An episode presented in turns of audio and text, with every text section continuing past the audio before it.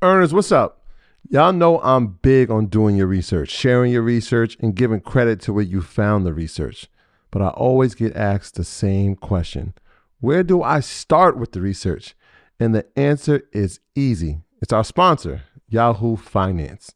Whether I'm tracking the daily movement of my favorite companies, doing technical analysis with their easy to use charting platform, or checking balance sheets, Yahoo Finance makes something very complex simplified.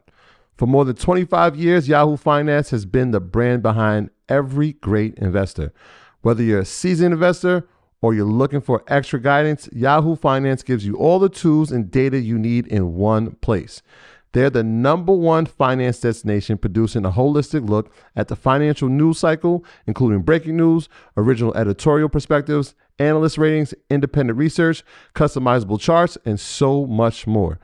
You could actually securely link your brokerage accounts for a unified view of your wealth, including your 401k and other investments. A comprehensive perspective is what sets apart great investors. And it's how Yahoo Finance ensures you have the insight to look at your wealth in its entirety. With a community of over 90 million users each month, the real strength is helping you on your way to financial success. For comprehensive financial news and analysis, visit the brand behind every great investor, yahoofinance.com. The number one financial destination. That's yahoofinance.com. You heard me, yahoofinance.com. Don't wait, don't hesitate. I use it. You should go over there and start using it now. Sick of being upsold at gyms? My guy, you're currently a base member. For $90 more, I can upgrade you to our Shred membership. For 130 more, you'll be a Swole member. And for just $300 more, you'll reach Sweat Platinum. At Planet Fitness, you'll get energy without the upsell. Never pushy, always free fitness training and equipment for every workout. It's fitness that fits your budget. Join Planet Fitness for just $1 down and $10 a month. Cancel anytime. Deal ends Friday, May 10th. See Home Club for details. I have about 30 strategies that I use, but that's why I say I'm equipped for war. I got 30 strategies to defeat the market, but some people don't even have one. All they got is my boy said this. That's not a strategy. You know what I'm saying? But see, you need actual real life high probability strategies to make it in here. So that's why I feel like options, in my opinion, is the is the best thing a person could do is learn how to day trade options. Like the reason why I keep up with it because I want to teach my kids this one day. My graduates from my school being Forbes, bag drop, Bag drop. a mic drop, bag drop.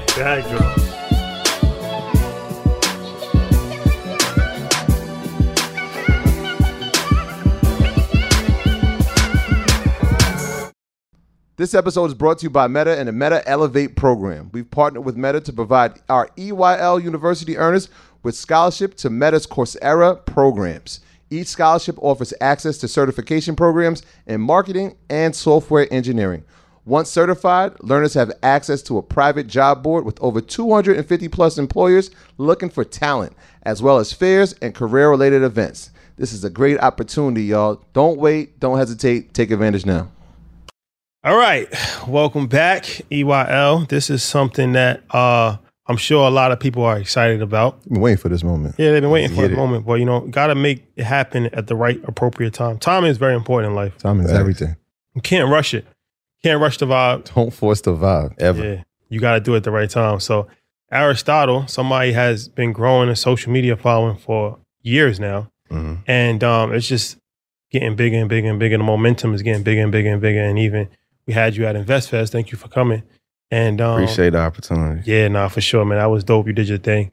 And I felt like I had to uh, invite you because you were one of the, the hottest people in this space, but also you represent a, a younger demographic, like the young gen- generation. Like we're in our 30s, but you're in your 20s. So that's important because a lot of people in their 20s rock with us, but it's always good to get somebody that's like directly at that age level. Like, you know what I mean? You want to have all different Demographic. um, ages. Yeah, So super hot out there in the streets right now. I see you rapping with Lil Baby. I see All you talking streets. to DC Young Fly. Yeah. All of these guys, man. And if you don't know him, he does option trading. He does investing.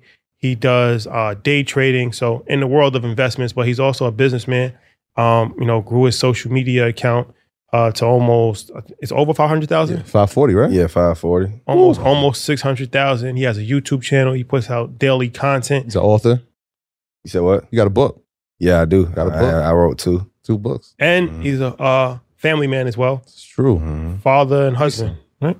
Appreciate it. Married Club. Love you. Yeah. So so this is gonna be a dope conversation, and he's a uh, he's actually a veteran also. That is yeah, true. veteran, six years. Yeah. So so this is gonna be a dope conversation, and any chance that we get to talk about investing, that's always the people's favorites. They always love when we have investment conversations. So I'm sure that this will be one of these classic episodes that people will take a lot of information mm-hmm. from and be able to execute. So first and foremost, thank you for joining us. Appreciate it. Appreciate both of y'all. Yeah, I- Shad, Troy, appreciate y'all. Absolutely. I, I love the age part of it because a lot of times we walk into young adults and we try to give them advice, especially early on before we even started earning leads. They're like, oh, I'm only 20, I'm only 21. And I'm like, yeah, well, this guy, Aristotle's been doing this since he was 18, 19 years old. So, like, what's the excuse?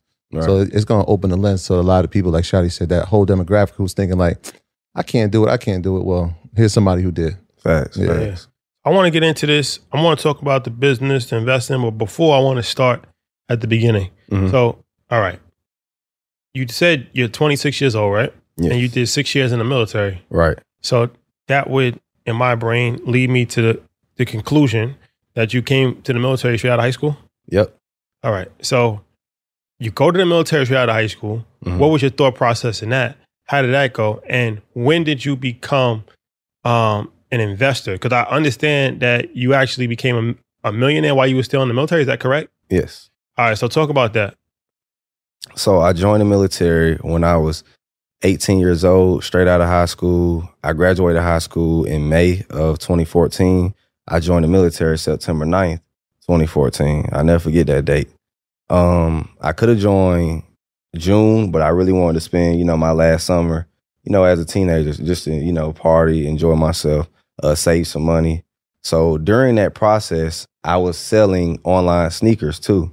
During that, uh, my senior year of high school, I was selling online sneakers. So I had already been knowing that I can sell things online since 17 years old, right before my 18th birthday.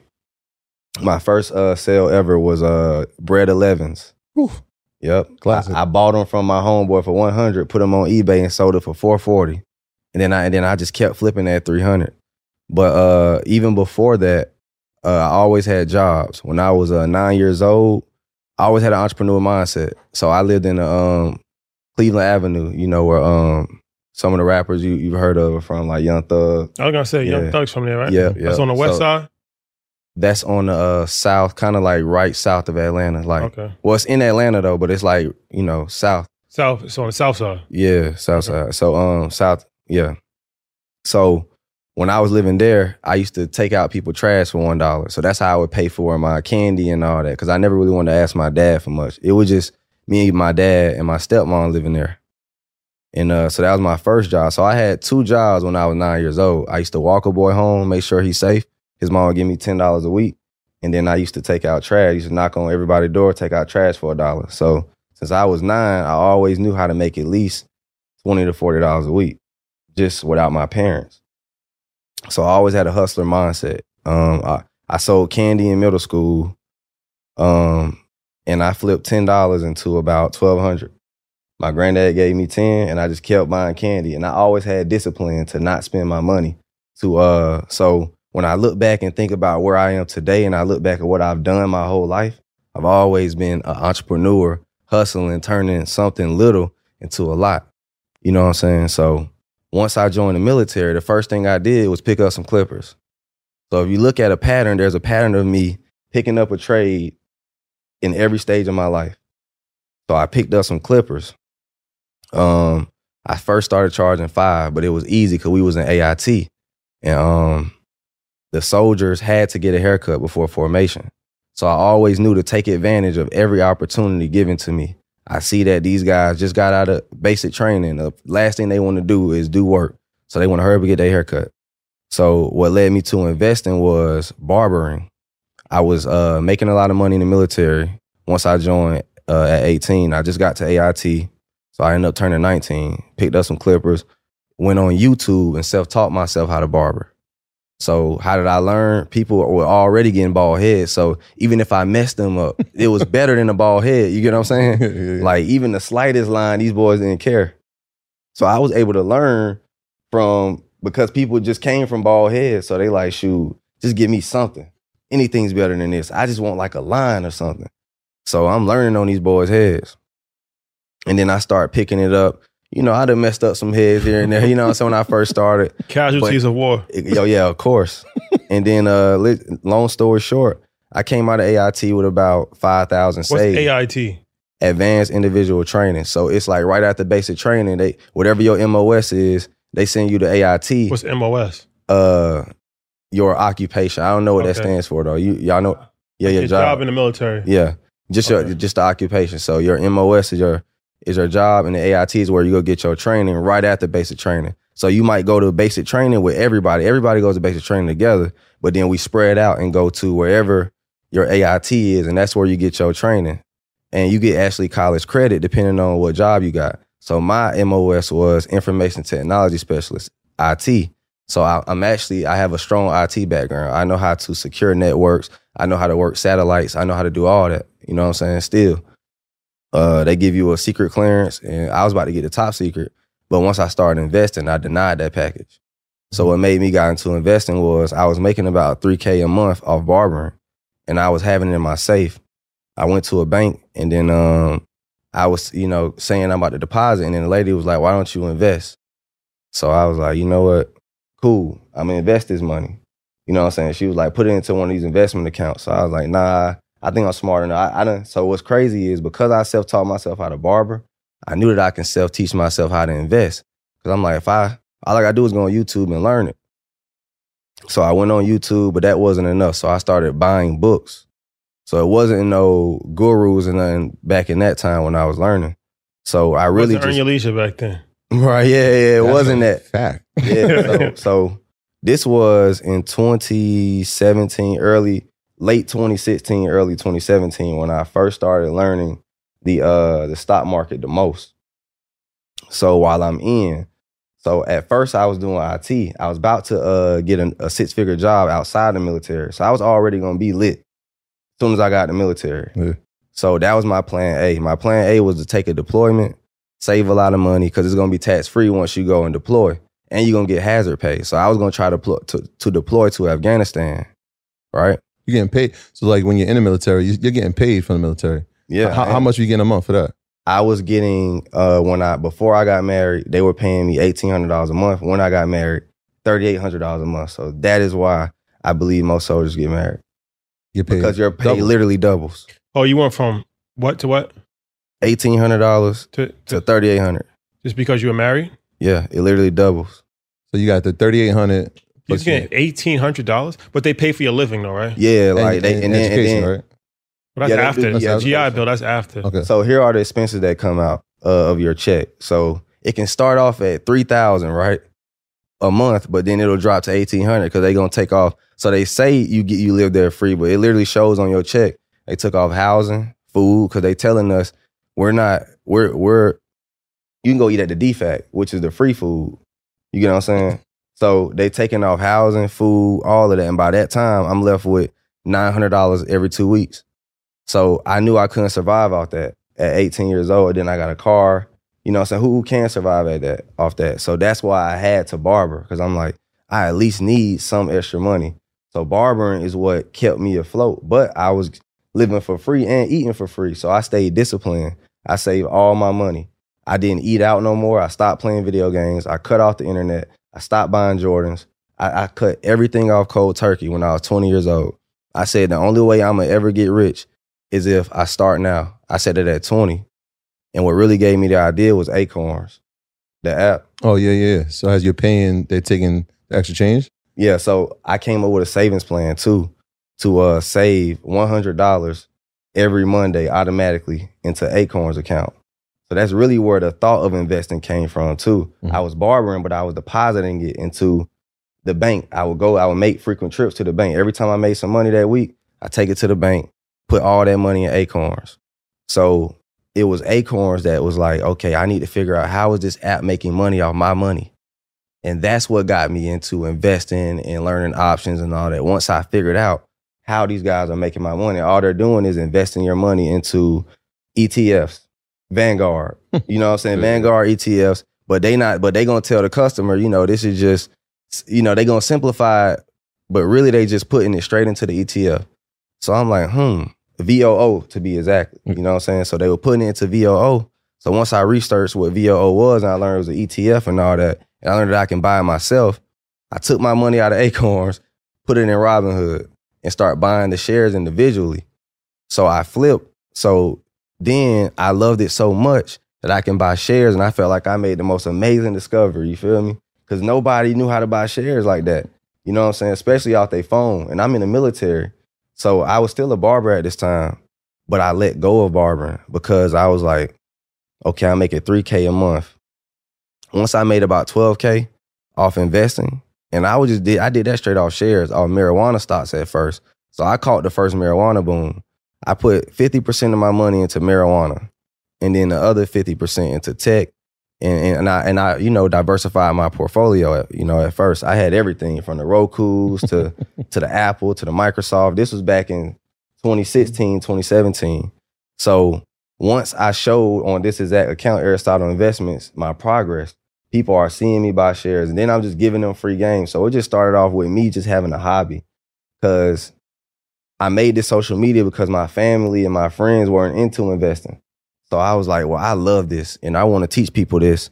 I didn't even care if I could monetize it or not. I just wanted to show people my progress. I was like, hey, you're interested in investing? Come check me out. The, the the first time you make it, right? So you get that first three thousand, Mhm. you still cutting hair, right? Yep. So I I mean that feeling, and if anybody's ever traded before, there's Mhm. nothing like when you make a trade and it's like, wait, I made some money. Right. So how excited are you to tell the people, and how receptive are they to listen to what you have to say? Like, are you telling people like, yo, I'm actually doing this. This I is wrote working. a book. I wrote a book originally for soldiers. Okay. So my first book I ever wrote, written was straight up for army soldiers. I sold it for five dollars, and I literally generated like six hundred. You get what I'm saying? So everything I ever did, whether I was cutting hair, whether I was selling sneakers, I always made a lot. You know what I'm saying? I always made a lot off little. So I said, you know what? I'm about to make another book and charge 20 for it. It was that book that exploded in the trading community Mm. and it's still up today. And I wrote it in 2018, and I still haven't wrote another trading book since. And I and I'm I've been slacking for the last four years on that. But While people, you're in the military, you wrote the book. I wrote that book while I was in the military. Yep, and it still and it still sells to this day. I probably made a sale as we talking. It sells. I, I at least make 500 a day off that book Wow. somehow, some way. Yeah, What's the name of it? Aristotle Investing Guide. Yeah, So, all right. So, so you teach yourself how to. You learn from YouTube hmm and trial and error. hmm You start with investing, regular VOO, hmm and then you start getting into. What do you get into first? Options, day trading, swing trading. shares, just straight up shares, buying uh diversification of my portfolio. So I would I would have like so like I said, at first I was depositing one hundred dollars a week into Acorns. But then remember Acorns, it was this chart on Acorns that'll show if you deposit hundred dollars a week and then you get you make this percent per year, you're gonna be a millionaire by 65. So they just kept selling that 65 dream. So this is how I honestly feel like what made me rich. I figured out how long it was gonna take me to retire. Then I work every single day to beat that time. So if they telling me that by depositing 100 every every week is gonna get me there by 65, I need to be doing 200 so I can cut that in half. You get what I'm saying? I just kept putting in a lot of money, and then soon it went from $100 to $3,000 a month. So at first it was $400 a month because I was doing it $100 a week. So then I was like, you know what, all money in, kind of how Nip say, and it's crazy because that's what I was listening to during that exact moment when I was all money in. The Nip album came out, and that's all I was listening to before he died. Like I was literally like when Million Dollar, when Million While You Young came out, I was worth about two hundred racks, and I was only twenty one. I said I ain't at no M yet, but when I do, he gonna be the first person I tell I did it because it was this song that like really like spoke to me while I was doing it. Yeah, make a million while you're done. Victory lap. Yeah, Victor, so you, like- you make it 200. You're still in the military though. Yeah. You're still making it. Why are you staying? because I, had I, I signed a six year contract in 2014, Mm. So this is in 2018. So that's crazy, right? I signed a six year contract. Didn't wasn't thinking about nothing. Didn't sign for no bonus, no nothing. And um, so year four is when I no year three is when I started investing. So I was lit in the military. I was already famous while I'm in the military because everybody like that's the young guy. He got the Camaros because you know that's all people want. And I'm one of the lower ranking people, and I got the newest Camaro. I had the, the SS 2019. I still got it. Um, I bought that while I was in the military. I bought my wife a car. It was the new Chevy Blazer when that first came out, and um, I was just young and lit, and I was selling books, cutting hair. Like I had like a lot of streams of income already while I was in the military. So my when I was 21, I made my first six figures. When I was 22, I made my first half a million.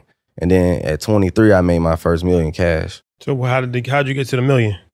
Um, and a combination of everything. Cause I was in the, I was getting the military pay, but that wasn't nothing. That wasn't but 48K a year. So I was essentially saving all of that, but I was really living off all of that. I literally flushed that money. Me and my wife traveled and did whatever with that money. We didn't care about the army money. The million came from book sales. I had a course, a chat, um, and investing. So you was doing online stuff while you were in the military. Yep. I was Aristotle Investments, what I am now. So you started you started your brand in the on the mil, in the military. Yep. Yeah. So you, you got the brand. Is there like a trade? Like, because everybody probably has one of those trades when you're like, oh, that one netted me something crazy. Was there a company or Marijuana. It was a marijuana one. Marijuana Boom was my first takeoff. I turned 4,000 to 12,000 and then turned that 12,000 to about, I think 70 grand. And then that's when like I was getting like a lot of notoriety because everybody was like, it's this guy who's teaching us what to do. Like you could scroll down my social media. It's gonna be hard because I got a lot, I got like four years worth of content, but like you can literally see from start to finish. I never deleted a post. So we interviewed uh, Jamal King. I don't know if you know him, 95 millionaire. He was a cop. Yep. Similar story. He became a millionaire while he was a police officer in Chicago, and he was saying that he had a lot of different stuff, daycare centers and stuff like that. But he was saying, especially with the daycare centers, he a lot of his clients were police officers because he was like, cops only trust cops. Exactly. So is that the same with the military? Yeah, Like, soldiers. I can literally every single course I ever did. I say who's in the military. I, I feel like I run the military for real. Like no matter where I go, like people, they say, "Hey, my sergeant was talking about you." Somebody say my drill sergeant. Every every drill sergeant, like they let the soldiers know. I thought they wouldn't because I thought that would be like what they don't want to show them or tell them. Like, hey, there are successful soldiers who come out of this. But now I'm like a real folktale story in the military, like a success story, like for everybody, you know. So let's let's get into this then. Let's get into this investment conversation. Let's I'm sure it. that's what people want to know. So, all right, I got a, I got a, a lot of questions. Troy got a lot of questions, but one of the questions was that you have on your page is how you flip. Um, how would you flip a thousand dollars if you were broke? Mhm. That's the biggest question that we get all the time. People call like, "Look, I don't have a lot of money. I'm starting out with a small amount of money. So obviously, if you got hundred thousand, half a million dollars, of course you can flip that. That's not really too difficult. Mhm. But you start with a thousand, even if you, you know, if it grows twenty percent, Mhm. that's good. But it's only two hundred dollars. Boom. So what would you do if you starting out with a thousand dollars? Um, if I had a thousand dollars, the first thing I'm gonna do, like I said, is those hustles that I had in that video. Of course, you can go and buy some inventory at like a local, you know, like the Costco's, the this, the wholesalers, and or you can start a t-shirt brand, um, buy some t-shirts, you know, get them printed, sell it online for some money. Um, me personally, if I had a thousand starting off, the first thing I'm gonna do is invest into my education and start saving. If I had to give somebody honest advice, because that's what I did when I only had a thousand, I first invested into books and then came up with a savings plan. So there's 52 weeks in a year. If you save $100 a week, you'll have 5200 But during that time of you saving is when you need to be studying on what you're going to do with your money. So a lot of people save money, but don't have a plan to or a attack plan of what happens when they do it. So me personally, I would tell somebody straight up, a thousand isn't enough to get anything going, especially in today's time. But if I was to do it and that's all I had, I would definitely pick up either a trade, buy a lawnmower or something like that. Like like I said, cash producing assets. A lawnmower, a weed whacker is a, is a cash producing asset if you use it right. You know what I'm saying? So I would invest into what a five hundred dollar lawnmower or something like that. And if I can get a riding lawnmower for under a thousand, I'm banking on it. And go see if I, how much I can make off that. You know what I'm saying? See if it's in good condition. Hopefully I can get it brand new. I did post one on there that was a thousand dollars. So that riding lawnmower, um, selling desserts, or if I can cook, invest into some cooking inventory. You know what I'm saying? Like flip that. Just anything I can turn an asset into. You know, just pretty much doing vending machines also. But what you said machine. is key as far as I tell that all the time. As far as my first investment before I actually invested money was in my education, and I brought Yeah. Rich Dad Poor Dad, and that was like 20 years ago, and that's when they actually had like a whole box thing. So it was like you could actually get like physical CDs, you get the like a pamphlet. It was like the deluxe version, and it Mhm. was like I forgot, like probably like four hundred dollars, something like that. But it was actually very beneficial. And um, like you said, you have to learn before you even educated to do anything. So yeah, I invested my first thousand some clippers, just barber stuff and, and education with barber stuff for sure. We're gonna Yeah. figure it out from there. Mhm. So one of one of the things that we talk about, obviously, you invested in your education, right? Mm-hmm. You said you went to YouTube, but then you learned how to invest, hmm and so a lot of people go into investment, but they don't have a plan, hmm right? Like you said, you started with doing uh, buying shares, but Mhm. you quickly went to options. Yeah. Can you talk about that transition? Why you went to options? Because Yeah. we can get into like what type of trading you did after that. the reason why I went into options is because like I just like you know how like you do the hashtags on Instagram. So you seeing people make money off options. So I'm sitting here making three thousand a month off some shares, five thousand a month off some shares. These dudes doing a thousand a day. So I'm like, how in the world? So I go, I'm like, whatever this is, this is my next move. This is what's gonna free me out of the army. Cause I realize, okay, yeah, I'm making 3K, 2K, 5K a month doing this share stuff, but that's dependent on the market. But I'm like, if I could literally leverage the market and pimp it, uh, or sort of say, you know, put in money, get something out, I can make a lot of money. So it was that. I came to that epiphany uh 2019, about three years ago. I was like, you know what? I should do options. So I but I, I knew it was risky, but I also said cash flow is important for anything you got to give yourself room to fail. So I got cash producing assets. I got you know books. I got this and that. That's that's help because I'm teaching people how to invest and stuff like that, right? So yeah, it was really that just knowing that it was faster money that intrigued me with options. Yeah, I, I don't want people to miss the first step though. Like you said that you got shares, which means I that you- learned fundamental analysis Exactly. first. I started there first. Right. So you're actually when you buy the shares, that's already a long term investment, Mhm. right? And so you obviously you said there's some risk with buying options, which is true, but there's different ways to trade options. And so I know like a lot of people talk about leaps, and that's you know going out maybe a year, two years. But what what is your strategy for like in terms of are you are you doing day trading? Are you swing trading? And can you like break down what the two mean? I'm doing a combination of three trading styles: um, day trading, swinging, and scalping. Right. So day trading is the the stock market is open from 9:30 Eastern time to 4 p.m. Uh, Eastern time, and day trading is buying and selling option calls or puts. So calls bet on the stock to go up, puts bet on the stock to go down. So we can make money in either direction. So that's the beauty of it. Now, the strategies that we like to use is for one, the more size, less trade strategy, where we're putting in more size, but taking out a, a small profit. So the thing is, it's easy to make 20% in options. So think about it. If I put in 10K, 20%, 2000 in minutes. You get what I'm saying? Mhm. So that's how we making these big numbers every single day is because we're putting in a lot, but taking out a little. So, so when you said small, large size, you talking about the amount of money you put in? Yeah, so that's day Gotcha. trading and Okay. scalping. So scalping is buying or selling or holding a, a trade for minutes. Day trading is like, you know, a longer period of time than minutes, like 30 minutes to an hour, then you day trading. You get what I'm saying? And then swing trading is holding a stock overnight and either betting on a, a gap up, meaning that there's positive news and then the stock actually jumps in price and skips where no contracts are traded at all. It just skips up in price. So you're either banking on that or banking on it, you know, you get a, a nice expiration date. So with, with options, of course, you guys know options, of course, but Mhm. speaking to the viewers, of course, you get an expiration date. So I always tell people with swinging, you always want to swing light size because you don't ever want to swing heavy. So a lot of people go wrong with that, especially with leaps and swinging. If you're not going to wait two years to let this 50,000, 20,000 sit, then don't put in that. Get, you need to be with, with swings. I always go in the light size with day trading. I day trade heavy because I'm putting in a lot to make a little. But with swings, I'm trying to have patience on this.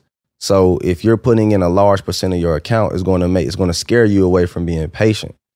So it's just all about really discipline and following the set of rules with with options. Like I compare options to uh like the battlefield kind of, and then really you know wealth in general. Like if if we go into war, right? You need tanks, you need soldiers, you need this, you need that take money to go to war and you need all these different pieces. So when it comes to this money, you need you need a combination of a lot. You need discipline, you need cash flow, you need strategy, you need patience, you need uh, a lot, you know what I'm saying, to go to war. So I tell people when this when we trade and this is like war, it's there's no this isn't something that you can just jump into without the proper knowledge. But okay, would you rather go to Vegas and have a low percent chance, meaning like less than 10% chance to win? Or would you rather trade options and you put in that same money and you got what is called high probability strategy, 70s, 90% chances to win? So that's why I like options because it, it reminds me of Vegas. But if I stay disciplined and only play the strategies that have the highest percent chance of winning, which I know I know about 12 of those that have 90% chances of winning. So there is going to be that 10%. But what I tell people is keep firing. Even if that one time it don't work, because it's high probability and I know it's going to work 90% of the time, I'm going to keep playing that strategy. So win, lose or die. So most option traders lose money on their options. Right. But you said, you know, there's a couple strategies where you There's a lot of higher. So talk about that. What are some of the strategies Perfect. that you can actually uh, flip the coin and actually have a greater chance of winning? This episode is sponsored by FX's Atlanta. FX's Atlanta returns for its final season. Earn, Alfred, Darius, and Van are back in their hometown. But the question is has Atlanta changed? Or have they? FX's Atlanta, the final season, premieres September 15th on FX. Stream on Hulu. Um, one of my favorite strategies, and this is just a gem. I'm just gonna give exclusive for EY. I don't even, I don't even do this. It's called the it's called the open range breakout. It's one of my favorites. Now, this is one of my favorite breakouts. So, uh, open range breakout is uh, literally I'm waiting for the first 15 minutes of the day. So I can literally chill. As soon as the market open, 945, whatever the highest and the lowest point, wherever the nets, wherever the candles break. So I, I literally take, I mark the first 15 minutes, the highest and the lowest point of the first 15 minutes. So I count three five minute candles, highest, lowest point. And then wherever those lines are, right? I'm waiting for a break of either the highest or the lowest point with volume. So with rising volume, volume is like the force behind your throw. Mhm. So it's like if it breaks a resistance point with some nice volume, then it's going to give me an indicator that it wants to keep going up. So I actually used that strategy today uh, to make 4200 earlier today when I was walking here. Yeah. I literally made that and walked straight here So, So- if you see it, so if you see it pushing up, hmm with, with rising volume and it breaks out with rising and volume. you, you buy that, and then you sell it So, whenever you yep. want to sell it. I'm, I'm gonna I'm gonna use your war analogy. Uh-huh. Um, the way you're saying it is like volume, obviously, Mhm. how many people are training it. So that's like the amount of soldiers that are moving Exactly. in that direction. So, so I like to look at it as if volume is like a quarterback's or a baseball pitcher's arm to me. So think about this. If I throw with a weak arm, it's probably not going to go far. But if I got a, a cannon like Vic or somebody, you know what I'm saying, probably to go. So I tell people, think of volume as like a quarterback's arm. You know what I'm saying? Like if he throws it with good force, then the stock to go far. So I tell somebody if it breaks out with low volume, then it's not going, there's a chance it's not going to go far. If it breaks out with high volume, then there's a chance that they're going long. You get what I'm saying? It's a higher chance. So it's all about high probabilities. It's not guaranteed, but I know all of the high probability ways to make money, meaning 80 to 90%. So that is why we so lit over here, because it's like we know it's going to hit 90, 80% of the time. So we're not worried about the 20, 10%. We're going to keep firing. So I compare that to the military too. Whenever they training us how to shoot the rifles, right? They tell us keep the same sight picture, keep firing, don't adjust nothing except your breathing and the weapon itself, right? But keep firing, keep aiming at the same sight picture, right? So when we shoot in a 300 meter target, they tell us do not change your eyesight. We're going to, so I tell that people with options do the same thing. Do not change the strategies I teach you. Keep firing and you're going to make money. You know what I'm saying? But at 945, we're doing that. How how patient do we have to be when we're looking at that that volume to go up? How patient are you? Is it an hour? Is it? I want I want a five minute candle to close above. So I want it to close, right? Mhm. With rising volume accompanied with that five minute candle. So volume is on the on the bottom of the price chart. right. And then the candlestick itself, I want it to close above the, the 15 minute resistance point. But I also have other strategies like a pullback to the 8 EMA, which is exponential moving average. I love those. That's going to be your bread and butter too. So I use it for calls and puts. So let's just say the stock is running up, right? And it's and it's and it's going and going. I know that it eventually has to pull back. So once you understand that the stock market has to pull back, mm-hmm. now you need to know how to buy those pullback points. So a stock ran up, right? I'm not going to chase it and buy into strength. I'm going to wait till you pull back and buy at levels. So that's what we do. We buy, we like to wait for the pullbacks. So let's just say we're trying to play puts, right? A stock goes down and it's going down steeply, right? Mhm. I'm going to wait till you bounce up real quick and then buy you and then let it fall again. You get what I'm saying? Mhm. So I always like to buy the pullback. So that's one of my bread and butter strategies too, the pullback strategy. But knowing where to buy them and where it's going to top out is important. I just did it today as well. So yeah, So technical analysis is what you're talking about, right? technical analysis, price charts. I don't look at no news. I can. I literally woke up today did not check the news. Made forty two hundred. On what stock? Um, I can show you. I made it on Tesla, uh, SPX, and uh Spy. Those are your favorites. I only trade eight stocks a Yeah, year. that's your favorite. So Yeah. let's let's talk about that. You only trade eight stocks a year. I only trade eight Why? Why do you only trade eight?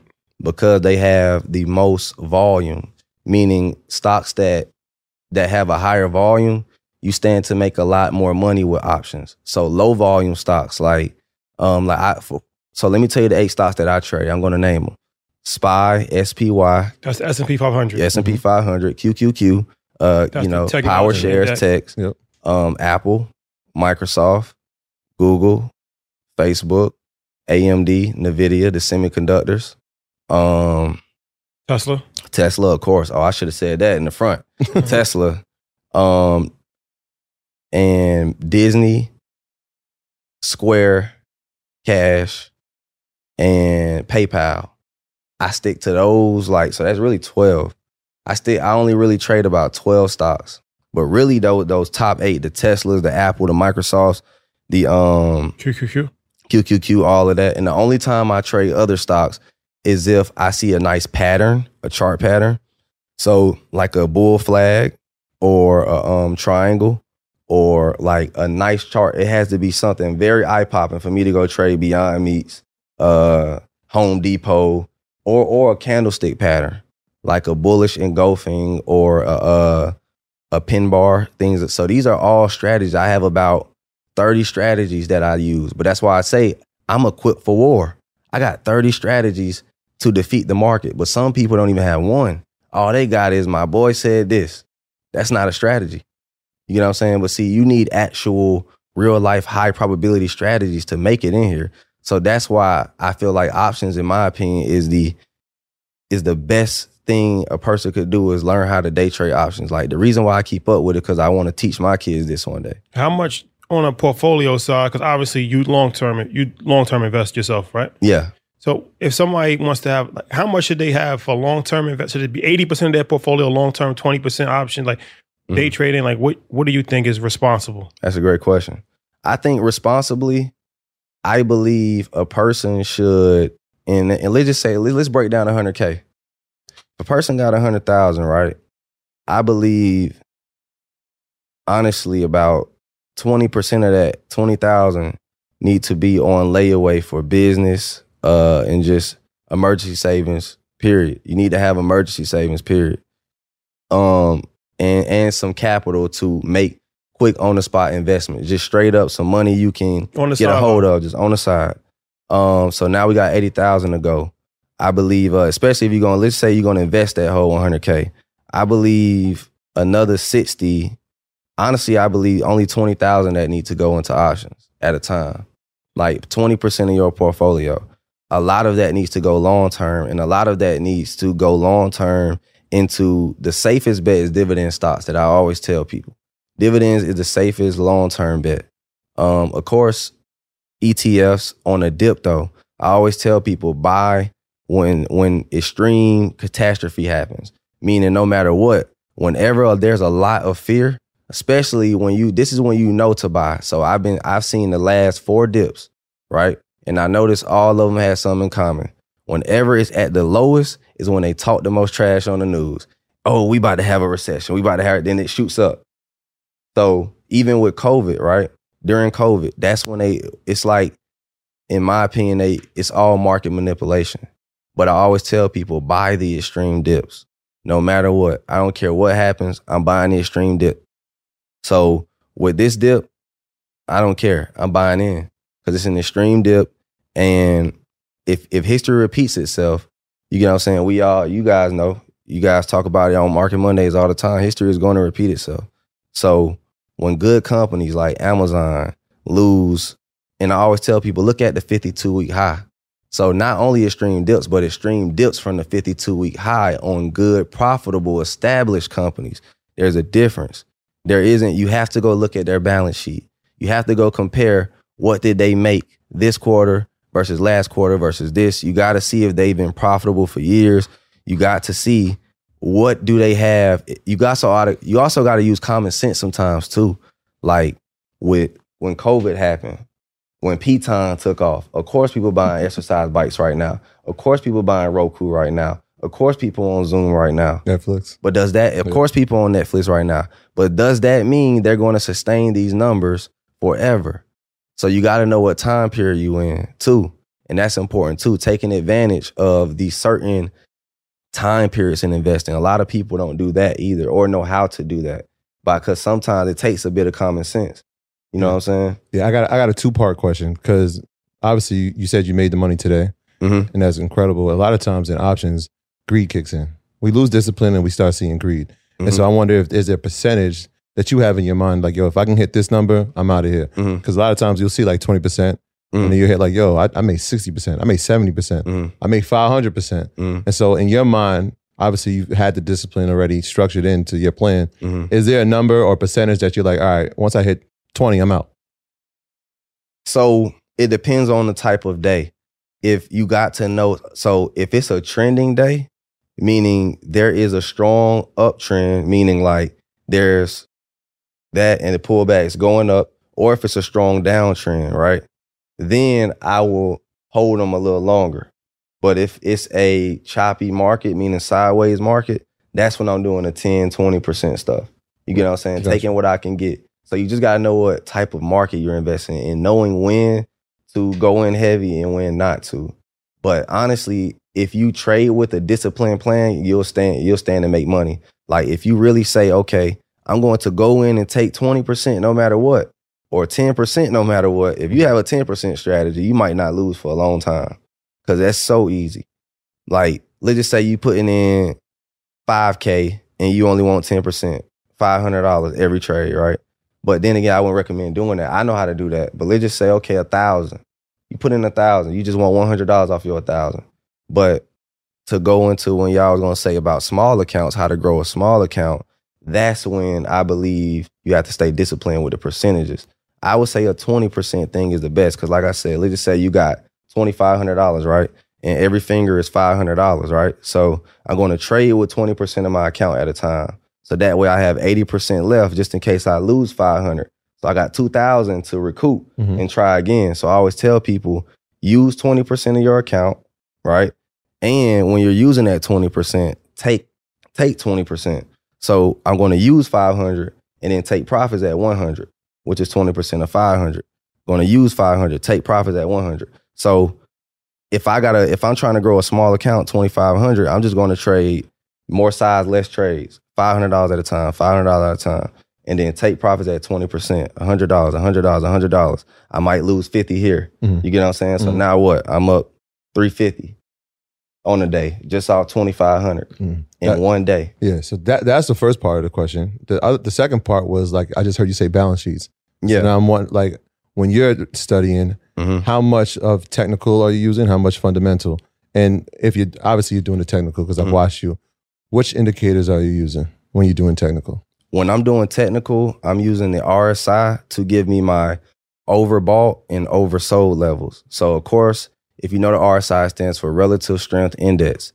So, if it goes below level 30, that is called the oversold levels. And historically, if you look at all RSI charts, they tend to bounce when they're at that level in some sort of fashion. Now, I use that to give me my overbought and oversold signals. So I believe every person needs a- a core indicators, meaning you need an oversold indicator where you're using stochastics indicator to give you an oversold and overbought levels or the RSI. Then you need uh trend following indicators, meaning an indicator that's going to keep you in the trend. So here are on the RSI, so we're oversold at 30. What was over overbought at 70. 70? Okay, yeah, so you. 70 is the standard, but some people move those to Like 80, 80. Yeah, yeah, and seen that. 20. Okay. You get what I'm saying? Yeah, yeah. So they cuz they be like, "Hey, I want it extreme before I do it." But me, I say, "Hey, if it ain't if it ain't broke, don't fix it." 30, 70. Got you. 30 70. So a trend following indicator that I like is the MACD, moving average, converge and diverge. Mhm. So the reason why I like that is because you need something that's going to keep you in the trend as long as possible and giving you an indicator. So whenever the moving averages cross bullish, you know that possibly the trend will keep going. Right. And then um whenever they cross bearish, meaning a bearish cross down, you know that the trend could po- possibly be over. So that's my favorite. So I only use two for for long term investments because I do use that too, the RSI and stuff like that. Mhm. Um, yeah, and then for fundamental analysis, I use the balance sheet. I'm looking for for one profitability. I'm looking for cash flow. So I need to see that your company is cash flow positive. I also want to see your future plans. So I want to go look at the news. I want to go see what you're doing. Uh, so I'm looking for profitability and the potential to be profitable. You get what I'm saying? Like, are you going to turn a profit one day? Because Tesla wasn't profitable at one point in time, but it had the potential to be profitable. So I like companies like that with potential to be profitable. Um, but I usually stick to the, you know, the ones y'all was talking about. What, what did y'all say? Uh, it was an acronym y'all just used the other day. Oh, um, Montana. Mon- Montana, Montana. yeah, yeah, Yeah, Montana, yeah, yeah. So, um, let me ask you this: Mhm. as far as uh investing, let's get back to like the long term Mhm. ETFs versus individual stocks. Mhm. Which one do you think is more beneficial? Safe ETFs. Um, if you know it, once you start to know what you're doing, individual. So ETFs would be the safest if we were just being completely honest. Um, because when you're trying to go individual, that requires, in my opinion, a lot of capital and a lot of diversification. Because you know, if one goes down, you need the other one to hold it up. Yeah. You get what I'm saying? So it's like that's what I preach to when it comes to long term investing is uh if you're going to be doing it like the quote unquote pros and you're trying to mimic the S&P 500 cuz some people do that. They just go and buy the same shares that the ETFs has which you could stand to make a profit but you don't know when they're buying. You don't know how long they bought a long time ago. You get what I'm saying? So that's one thing I'll say too. But um yeah with fundamentals you got to use the fundamentals when it comes to long term buying in the first place. Like I said the balance sheets this and that. But yeah, like I definitely think ETFs would be the safer route. Uh, VOO at a dip, they're all, in my opinion, kind of the same. Like S and P 500 and VOO, there's really no difference. If you really go check the holdings, so you can Google the holdings. Like if you Google ETF, like let's just say you Google VOO holdings, Zacks.com is what I like to go do it on to go view the holdings. You can see exactly what's they're holding, what they're holding, how many shares they got, and you can go in and see all the other shares they bought. So that also gives you a reason to go research other stocks. Because if it's the S and P 500, that means they have 500 stocks, and they're chosen by a committee, and they're chosen with certain requirements. So they have to be profitable. They have to be, you know, cash flow pot, things like that. So they're giving you good companies. You can go research those companies. So I get a lot of the stocks that I trade outside of these eight stocks just from scrolling through the S&P 500 and seeing what they have. Or you can scroll through Warren Buffett's portfolio. You can scroll through all types of other people, investors' portfolios. But the, but the thing is, when to buy is more important than anything. Yeah, that was the exact strategy when Mhm. I was uh, looking up ETFs and found SMH and looked inside of it, and I was like, wait, the largest allocation is was TSM. I'm like, all right, Mhm. let me go research that company. Wait, Nvidia's in here, Exactly. AMD's in here, Texas Mhm. Instruments in here. Wait, Qualcomm's in here. Let me research it. And then when you research it, it's like, Mhm. oh, you start uncovering so so much, so many other things. So like, I, I love that you said that. Mhm. One of the other things you said when you, you know long term investing is finding stocks that have that pay dividends. Of course. Yeah. Mhm. So let, let, us talk about that because obviously dividends. I mean, I'll let you explain, but Mhm. the, the importance of having stocks that pay dividends and the different type of dividend pay structure, right? Because I know some are monthly, Mhm. some might be uh, semi throughout the year, and some might be uh, yearly. So, like, talk about the difference between that. when it comes to dividends, in my honest opinion, and I believe it's for people with a lot of capital, of course, because it's going to take a lot of capital to make a lot of money. Like it takes about 1.4 to 5 million to even make 100K off dividends. You get what I'm saying? So if you're trying to do that for actual income strategy, then no. But if you're trying to use it as a high powered savings account, then yes. So I always tell people when it comes to dividend investing, look at it as okay, you could put this either put this money in the bank and it can get nothing, or you can put in some dividends and at least you're gonna get, you know, a lot off your money by letting it sit. So certain dividend stocks that I like, oh, uh, just regular O O Realty, it's a REIT, a real estate investment trust. Um, they they have a real estate portfolio, a commercial individual real estate portfolio, and I love investing into that company. Um, Stag S A no S T A G. Stag is a good dividend company that I like. I believe they're a monthly. So oh, so these are two monthly paying dividend stocks. Main M A I N is a good one, and then uh, what else is another one I like? Gain Gladstone uh Capital. Uh, Gain is a good one that I like. And what I like to use is I like to see that their dividends have increased over time. So I need to see at least like a three to five year period of your dividends continuously increasing. So even if it's by one cent, I just need to see that because that also shows that your company is in good standing and you know you care about your shareholders. If you have an increasing dividend, Coca-Cola is a dividend king um, meaning they have not increased. They have always increased in dividends over time. Uh, MMM is another dividend king, but I personally, my favorite dividend stocks are O, uh, Exxon Mobil. XOM is a good dividend stock. Uh, believe it or not, a slept one is a slept on one is WBA, Wall Street Boot Alliance. So I mean Walgreens, my fault. Mhm. Walgreens, WBA pays a nice dividend, and then uh Mo, Altria Group, the ones who uh make the uh the cigarettes, they pay about ninety cents and are trading at forty five dollars, so or forty or fifty dollars. So that's a good dividend stock. I got a lot of them, and then um another dividend stock I like. You said I- Coke, Oh, KO, Yeah. yep, Coca Cola. AT and T is another good one. But they they literally shared, shared theirs in half recently, so Yeah. I, I didn't like that move. Okay, But it's still paying a good one. At first, they were paying fifty two cents right. for every thirty two dollars you spent. So I love that thirty dollars for fifty Yeah, yeah, cents. And then they recently just didn't. So now you got to go see. Okay, why is this company cutting their dividends? You get what I'm saying? Yeah, right, right, right. Verizon has a good a good paying dividend. Um, so I do pay attention to dividends. I pay attention to a lot, fundamentally, technically, all that.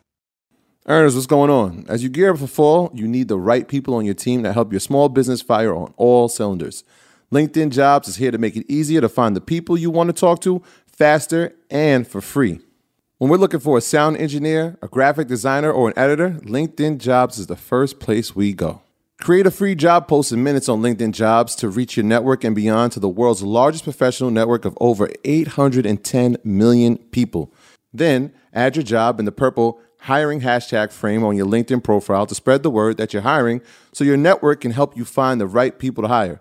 Simple tools like screening questions make it easy to focus on candidates with just the right skills and experience so you can quickly prioritize who you like to interview and hire. It's why small businesses rate LinkedIn jobs number one in delivering quality hires versus leading competitors. LinkedIn jobs helps you find the candidates you want to talk to faster. Did you know every week nearly 40 million job seekers visit LinkedIn? Post your job for free at linkedin.com slash EYL. That's linkedin.com slash EYL to post your job for free. Terms and conditions apply. So you had mentioned that um you should go heavier with the day trading. Mhm. Um, but there's also risk in that as well, right? Because if you sure. if you you could lose money and lose your whole account. Yep. So how do you mitigate risk, especially like with scalping or day trading? Because it's like if somebody puts it in and then Mhm. anything could happen, right? Like the, you know, coronavirus part seven could just automatically just in a minute the news breaks and then everything just drops very quickly. Rules. It's almost like okay, in the military, we got rules. If we out in the desert, they say, don't flash a light. The enemy don't flash no white lights because they can see it from the mountains and they can start shooting down here. So we use red lights, right? They say, don't keep your weapon more than six feet from you because at any point of time we can get ambushed. And if your weapon is all the way in the cafeteria, then how you gonna be ready for the fight? So I say that with options, the same thing. I always compare it to the, you know, I'm saying the military helps me explain, you know, explain these things better. When it come to this, there's rules to the game. If you break them, you're gonna die. You get what I'm saying? Like simple as that. There's rule, and it, so I compare it just to the military. As if you were if you were out on deployment, you break these rules, you could die. You flash a white light if you want to out there in the desert in Afghanistan and all that. The enemy can see that from a mile away. He gonna start shooting. You get what I'm saying? So they tell us use red lights and keep your weapon down so it don't glare or nothing. And on your helmet, those lights need to be red too. You get what I'm saying? So, or blue or whatever lights we were use. What was it, blue or red? It was red, yep. So yeah, like, cause he was in the military too. Okay. Yeah, so like just following a strict set of rules. So the rules, what are the rules? Keeping a tight stop loss when day trading. I was gonna ask you about that. So a stop loss, meaning, okay, if I enter here, I need to know, okay, I'm only going to, lo- I can possibly lose 20%. So you get what I'm saying? You have to have a stop loss. So okay, if I'm if I'm going to invest 1000 I need to be comfortable with losing $200. So I always tell people, what are you comfortable losing? Before we even talk about winning, what are you comfortable losing? Because that's going to determine what you can use to win. So I so that's what I tell my mentees. Forget what you're trying to win. What are you comfortable losing? Are you comfortable losing? So with swing trading, you need to be comfortable losing 50%. Why? Because you're going to be waiting a longer period of time for the move to happen. Mm. And you're trading on a higher time frame. So I always tell people, why would you put in 20 racks if you ain't prepared to lose 10? You get what I'm saying? So if you know you if you can lose $500, you can trade with a thousand on a swing. If you can lose five hundred dollars, then you can trade with a little bit more on a day trade. Twenty, what's whatever five hundred dollars, twenty percent of. So let's just say, what is that? Uh, twenty five hundred. Mhm. So you can literally, you know what I'm saying, play with twenty five hundred because you're comfortable losing 500, 20 percent, right? Mhm. So that's how I tell people to judge what you should be trading with, what you're comfortable losing, and that's going to determine your what you're comfortable risking. So stop loss. Always have a stop loss. Always with swings, 50%, with day trading, 20%.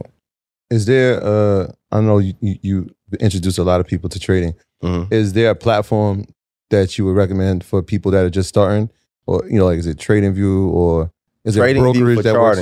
Okay. Trading View for charting, um, Thinkorswim for scalping, uh, Webull is a good one for scalping. Meaning, why when I say these platforms is because they have what is called Active Trader, and Active Trader allows you to get in and out with a click of a button quickly. So I can literally buy a call with a button, and I can buy ten thousand worth, however many I worth, and I can sell ten thousand worth with a click of a button.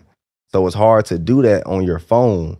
You need to be able to have a computer for one. That's for two. If you want to get in as fast as me, you're not gonna be able to do it with a phone.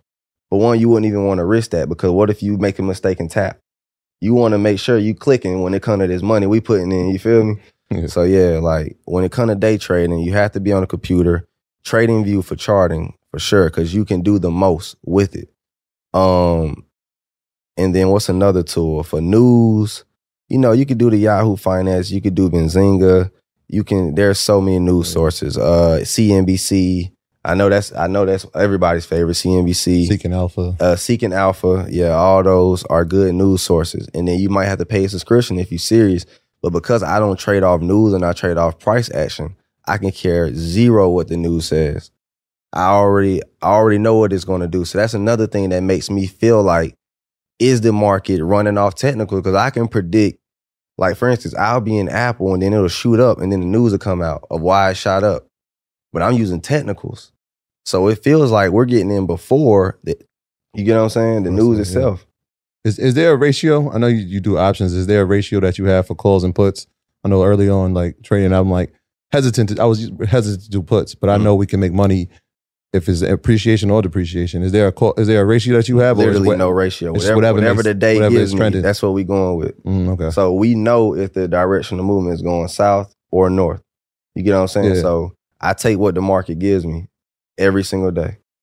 How long do you think it takes somebody to master technical analysis? Realistically, master. Well, become good, like good enough to actually consistently win. A year. You need to go at least you need to at least go through two market cycles. I'm gonna keep it 1000, which if I had to be honest, to master it, to be good, months. Master minimum 1 year with a mentor though.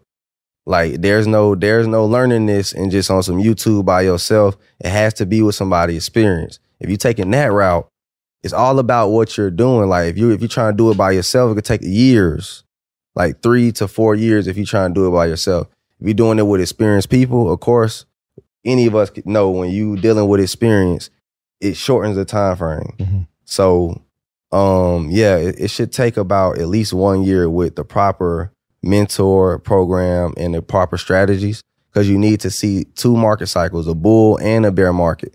And if you haven't seen a bear market before, you have all you you know what I'm saying. You have to experience both. You have to lose money in both. You get what I'm saying? So that's why it's important to, you get what I'm saying, learn from somebody who's experienced, who's been through all conditions, the the everything. You know what I'm saying? Like I tell people, like, hey, if somebody been trading for only one year, they haven't been through enough conditions to give you advice. They have to at least go through a bull. They need to at least go through two bulls and two bear markets, in my opinion, to, to call yourself an expert. So uh, I, I've heard, you know, everybody takes loses in some some of the trades For that we sure. have. What are some of the lessons that you've learned from those losses? lesson I learned was risk management. For one, risk management is number one. So remember, I have four rules when it comes to this game, and I'm actually getting these four rules tatted right here because I don't want to ever forget them. Number one is risk management. That's number one. You would think it's actually the strategy itself.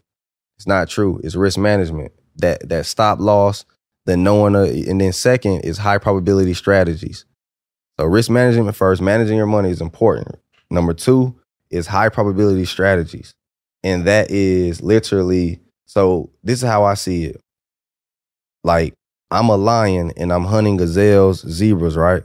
And I know that let's just say if I have certain attacks that I'm looking for as a lion, if this gazelle reaches down and drinks that water, I'm gonna attack. You get what I'm saying? Or if he has his back turned and he chilling too much, I'm gonna attack.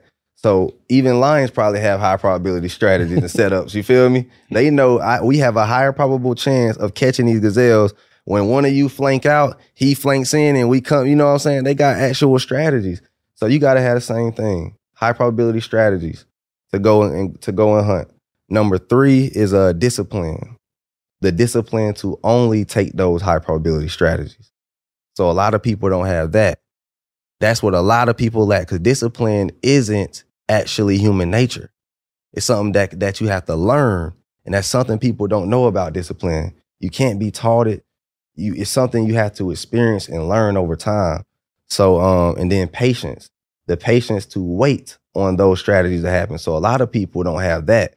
They want to just because the market is moving, they just want to risk their money real quick.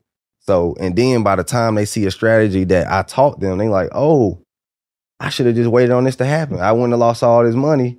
You get what I'm saying? So it's it's four things I look for: risk management, high probability strategies, discipline, patience.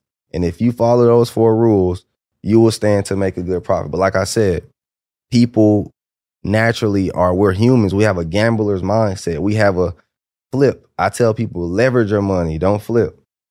Pimp your money. Send them to the corner, bring it back. Keep doing that. But don't send your whole team to the corner. Send one girl to the other. you know what I'm saying? Like, hey, Go ahead, but you boy. know, yeah, yeah, you might have cut that out, but you know what I'm saying? Like, Wait, so you, you said those are the four. Ta- you're gonna get that tatted, yeah, but there's also one other thing you're gonna get tatted when we were talking about technical analysis, mm, Fibonacci. Fibs. Talk talk to us about it. Why you love it so much? The reason I like fibs is because the market is computerized, meaning it's mostly ran by high frequency trading algorithms. Algorithms are pumping and using this stuff for the market, right? So because you know that the market is ran off numbers, numbers have sequence. Remember uh pi when we were in school, right? Yeah. So there was a sequence to that number. What is it like every other number doubled or whatever that is, right? Mm-hmm. Whatever that is. Three point one four. Exact Remainder. 3.14, then it keeps going, yeah, right? yeah. So Fib has also a sequence of that, right? So Fibonacci has a sequence. So there are certain levels to the Fib. So what happens is, let's just say a strong move happens, right? Like for like a week. So you use the Fib, you go from top to bottom. You need to know after that strong move, you need to know after that strong move, where is this thing going to pull back from? And those Fib numbers are the potential levels that these computerized algorithms are ready to buy. They're levels. So fibs are simply me waiting on the potential pullback and letting me know that okay, this is the level that the buyers will wait at. Oh, okay, this would be the second level they'll wait at. Okay, this would be the third level. So it's all about confluences though. So confluences are when more than one thing add up. So in order to be a good trader, you need to be taking the, the, the setups that have the most confluence, meaning a Fibonacci level, a, um, a nice moving average. Two, so let's just say the stock stops right here, right? There might be a, a, a moving average right there, right? And there might be a fib level going across two. And it might be a key level of support. So I got three confluences in this one spot. So I tell people, you got to look at things as if, okay, like a cheerleader, when she hold when they're holding up a cheerleader, right? It's going to take more than one hand to hold her up. So I tell people, if you don't have at least two things adding up, you shouldn't be taking a trade in the first place. You got to look at it as if you're trying to hold a cheerleader up, you got to have support there to hold this woman up. And let's just say we got four hands holding this woman up and trying to make her fly in the air. That's even better Mm. than two. So I tell people, you got about four or five confluences, take the trade.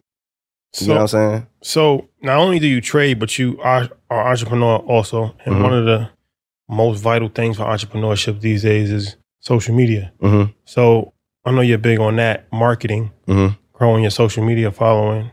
What are some of the ways that you actually utilize social media, and what are some ways that you grew your social media following? Growing my social media following has a lot to do with a strategy. It's like a it's like a cycle of things. See, but I also include the money into it. See it me personally, there's no point in growing something if you're not monetizing it. I personally could not wake up and make people laugh and haven't monetized it. Some people can do that. I personally can't. But me personally, to grow your social media, but one, now we understand that the algorithm has changed and they want money from you. They want you to spend ads. They want you to do all of that. Now, people might not have the luxury as you guys to cross promote and get shout outs and stuff to where it's full blown organic. You get what I'm saying? So, me personally, I don't have that luxury. I have to go spend a little bit more money on ads, things like that to draw traffic. But if you can, if you got that influence to use influencer marketing, things like that's one strategy, just being seen in, in influencer marketing. Two is ads. running reshareable ads. So I always tell people my favorite ad strategy is to take your most viewed video, right, and run an ad to it and direct them to your page. You want followers. So my my ad strategy, believe it or not, is to gain followers. I don't send you to some website because you're not going to buy it just by seeing me the first time. It's called the rule of seven. People literally have to see you about seven times before they even buy. So people trying to run ads straight to a website and wondering like, I ran it to my book, it didn't work. It's not what you do. You run them to your page first, retarget them. So now you got to get them to you, make them follow, and whoever reacted to that ad, you retarget them with some with something that you're selling, Mhm. especially if they're already interacting with your post. So then now you got to nurture them with your content. They want to see what you're about. So if somebody's going to buy from you, or if you're trying to grow a social media in general, you need to have good content on there. You need to be posting frequently. You want you don't people. Two things I think is a no no on social media: private accounts and posting every once in a while. That's a no no. If you're trying to gain traction, you must show uh some work, some work ethic people are going to see that, oh, you posted two months ago. You don't take this serious. Why would I follow you? Just because you got a cool picture How often should they be posting? once a day or once every other day, honestly. If you ain't posting once a day, you need to be doing it every other day. You know what I'm saying? How much of it is trial and error? Because I've, I've watched your posts go Mm. from trading, and now I feel like we got the Aristotle Stoltzy in the, the pink room. Mhm. Right Yeah, there, yeah. and you got the deep voice. The smoke, Yeah, smoke yeah. It's like, yeah, I'm like, yo, what's going on here? And then, you know, we have had the the day in the life of the 26 year old millionaire. You got to switch it up. Yeah, so like, talk about that, like, because I'm I'm looking at, him like, well, he's changing it, he's changing it. And even when we had a call about InvestFest, and we had like a marketing call, I'm like, yo, that's a good idea. So like, how much of this trial and error, and how much is like, all right, let's just try to see if it works, and let's stick with it. Um, we all know as entrepreneur, this is all on the fly. I say, um, I'm not, I'm not afraid to do anything. Like- I feel like you get what I'm saying. I like, see it. Yeah, yeah, yeah, yeah. I'm a, I'm a, I'm a rebel. I feel like if you take that chance, people, people like polarization. Meaning, if it's too nice, they're not gonna like it. If it's too mean, they're not gonna like it. But if you, but it's like almost like an earthquake when two tectonic plates collide, it makes an explosion and it's an earthquake, right? So I look at that as with anything, like you know, what I'm saying if you want to make something go, you have to be polarized. You can't be too nice, can't be too mean. You got to have a a point of explosion. You get what I'm saying? So like that's that's how I see it with my page. I don't want to be too much on this side and I don't want to be too much on this side. So I'm gonna give you both. And what it does is draw the conversation piece because the nice people might think it's too bad and the bad people, but they like, home it's just right. There's something about it I like though. You get what I'm saying? It makes them want to stay and it makes them, you know what I'm saying? So I look at it like that too. And I tell people post reshareable content. When I'm looking at my content ideas, I'm thinking about how can I appeal to your emotions? For one, you got comedy, you got uh, inspirational, you got so people got to look at those emotions. What emotions are you trying to attack? Because that's how you get people's attention. You have to build a movement, and in order to build a movement, people want to feel like you're for one giving them something. So whether it's good music, whether it's this, I tell people you can sell anything if you build a culture around it. I can sell rubber duckies. I could have made money on rubber duckies this weekend. Oregon came to play uh, UGA. I could have been like, hey, uh, here's some rubber duckies. I sell it on the side. You just got to build a culture around anything you sell. If I say, hey, you get this rubber ducky and you get a free subscription to this, it's just using, learning how to use people to get, you know, give them something so they'll give you something. And what you're looking for is either a reshare or something, but also using, like I said, using your organic audience. Those are your people. Um, engaging with them in the comments, things like that, things people appreciate, responding to the comments. Um, but reshareable content, in my opinion, is the best. I always go and look at my story reshares. Whenever I post something, I don't care about nothing else. I don't care about the likes or the views. My indicator of whether people like it or not is how many times they shared it on their story. not the likes, not the views. The, the views go second. I ain't gonna lie, the views go hard. But the first thing first is did they reshare this at that moment? That's the only way you're gonna go viral. How can you go viral without a bunch of people sharing it? And it helps with the views because Yeah. with the algorithm, the more people are resharing it, it's gonna. and they have followers on their story. Yeah. And then they build a, a recognition of your face. Like you guys have facial recognition. Anywhere y'all go, somebody gonna be like, that's them. People start to build a recognition to your face. So oh. now whenever you're seen on a video, they have to press view. That's one of these things that, and that's one of the reasons why people do. You know that split screen thing that you have on Instagram now, where you Mhm. can.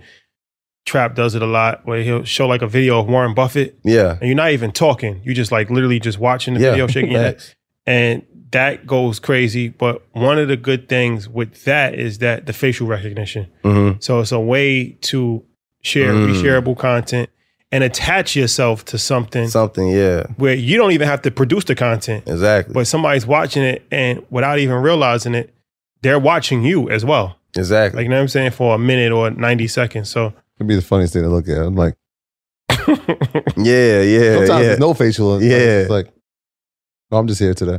Yeah. Check this out. I like that, like the resharing content and all that. That's one way. Um, I always just do that. And one thing I will say is you have to prepare the content. So one thing that the reason why I exploded in content this year is because I actually came out with a content plan. And and so believe it or not, it is planned. It's written in my notes. Mhm. I go to my Apple Notes and I have literally three years worth of content. So at any point in time right now, I can go pick something out of my notes. So you have to get used to that. It'll be something like this. I will be talking. If I say a bar, I'm gonna go write it down. You have to develop good habits. So I have a good habit of anything that I see nice or any idea. That's why I also smoke marijuana too, because I'll sit down and I'm literally, that's my actual time to create ideas. so you, you think the because you're very um open with your you're a very strong advocate of marijuana Right, and you don't hide it. You're open about it. right. You think that that helps your creative? Because a lot of Yes. a lot of musicians smoke because they say like an Yep. artists because they say that that helps their creative process. Definitely does. So you as an entrepreneur and content creator, you think that when you smoke, you be that helps your creative process? helps with a lot of things. Insomnia. It helps with uh, anxiety, um, and definitely creativity. It gives. I actually any rap I ever did, I was high when I made the bar. Um, the ideas, like the day in life of a millionaire, my business ideas, all of that, a smoke session, and me writing down my thoughts, because you have to sit down in one setting and have your brain flowing. Like even the way I talk now is very fluid because all I'm even not because I'm smoking, but because I've developed good habits with my brain. So I, I realize your brain is a muscle and you must come up with good habits and good thinking patterns. You get what I'm saying? And then I can definitely say smoking the marijuana has allowed me to enhance that for But sure. you don't smoke all the time though. Only at night. Only at night. I saw that. Only Mm-hmm. you don't smoke in the morning. Nah. Only at night. Yeah. Why? Why? What's what's that about? because I have to get the work done fir- first. So it's all about discipline. Discipline is important in life. So the only time I smoke in the morning is if we're out of town. Mm. But if we're if I'm at home or filming content, that's my treat for so it's like damn near a Scooby snack to me. You feel me? Like I gotta go do something. I gotta go do something positive and productive before I can touch that blunt. yeah. You get what I'm saying? Like I'm not using it to function. I'm using it as a cool down method of and then a meditation method. It's like So- a like a wind down. A wind down. How has that helped Like, you? it's Have like you? a glass of wine at night. So you're a, you're a veteran. A lot of veterans suffer from Exactly. PTSD, anxiety, a lot of mental um, issues. Exactly. Um, have you faced those issues? And has the Deep marijuana? anxiety. In fact, that's the that's that's I honestly don't think I would be a millionaire without CBD and marijuana. I don't think I would be this far. And the reason why I say that is because while I was when I first started this, I used to have anxiety attacks. So this is me sober in the military. I used to have anxiety attacks. So I went and bought some CBD and I and they stopped cold turkey. I did not want to go because I was already on my health wave. I already knew who Dr. Sebi was. I've been woke for before it was cool to be woke. Ben saw the hidden colors. Ben knew all of the inventors. Charles Drew, the blood transfusion, all these different Garrett Morgan traffic light. Mhm. Yeah, I know all these black inventors. I knew all of that before it's even cool to know this stuff, right? Mhm. So, like I said, like the smoking, it it's it's very it's very therapeutic. It helps me get my thoughts out. And like when I first started this, it, it slowed down my anxiety attacks. And I realized, okay, I need something a little stronger than CBD because now I'm ready to create. Cause it's now I don't have anxiety. I need something to enhance my creativity. You get what I'm saying? So like could I could I do it without it? Because I've had so much success with it, I'm talking about from start. I've been smoking literally from day zero to now. But once once so I used when I first got in the military, I went crazy with it. Three times a day. I didn't care. They don't they I- don't drug test you? No, no, no, no, no. I smoked CBD in the military. Soon as I got out, I went to weed. So CBD does not have Yeah. what's that? THC is not in it. THC? Yeah, THC is not Do- in it. Does it. it do you get high? No, it's just because it's just when you medical, first start, yes. It's just a medical part of it, right? Yeah, it's cannabinoid or something like that, CBD. But uh, cannabis is uh, marijuana and all of that, right? So CBD, when I first started it, it was very relaxing, but it significantly slowed down my anxiety attacks. I didn't have them anymore, and and they were coming from entrepreneurship. Because anxiety is the fear of the future, depression is the fear of the, of the past or the feelings of the. So I'm always feeling something about my future. I don't care about the past. I don't dwell on the past. That's what depression is for. To sit there and dwell on your past. And I'm always dwelling on my future. What's my next move? And I don't have self-doubt. I just have anxiety, meaning not necessarily can I accomplish this, at what scale can I accomplish it? See, some people don't even believe they can get something out of something. I know I'm gonna get something out of this. I just need to know at what to what extent. Mhm. And I'm pretty sure you guys feel the same way. As soon as you drop that InvestFest, you know, the anxiety of, okay, we know this is gonna work, but is it gonna work the way we think it's gonna work?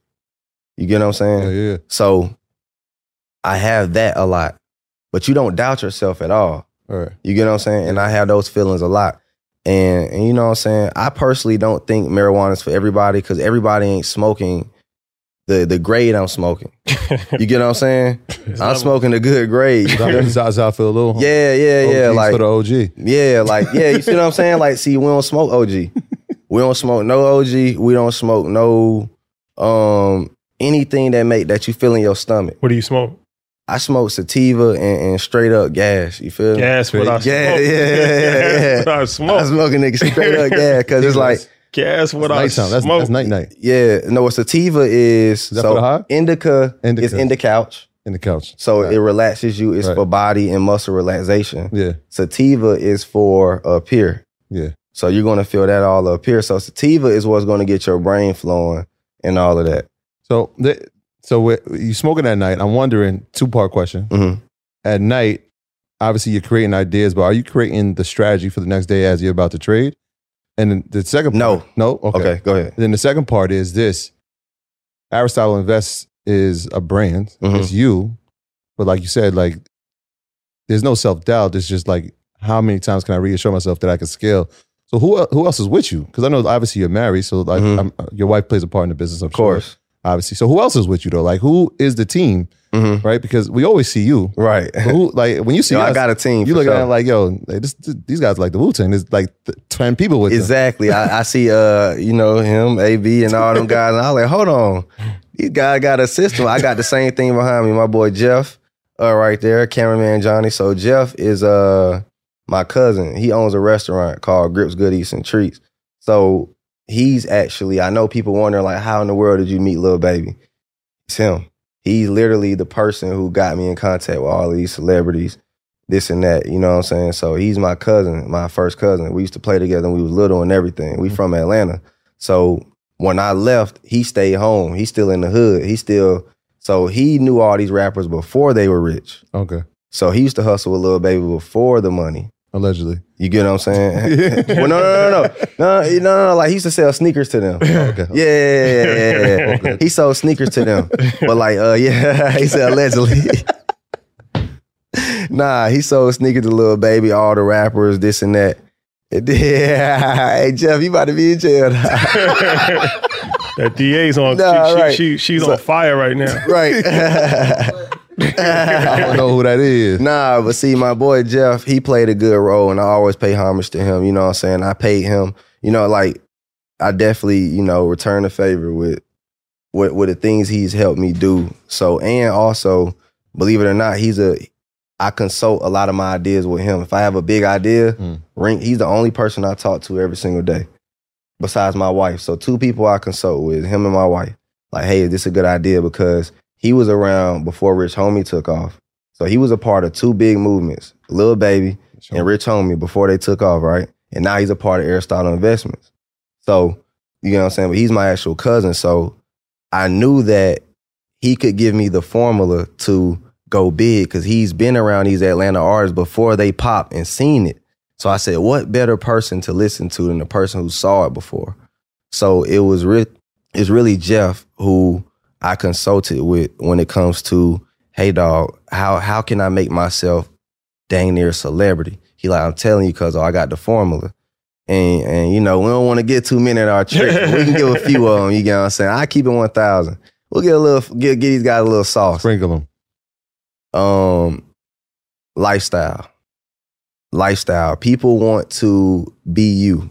So if you're trying to be an influencer, you have to give people a reason to want to be you. So that is why the rappers were the jury, the this and that. But you know, a lot of people don't be having on the real one.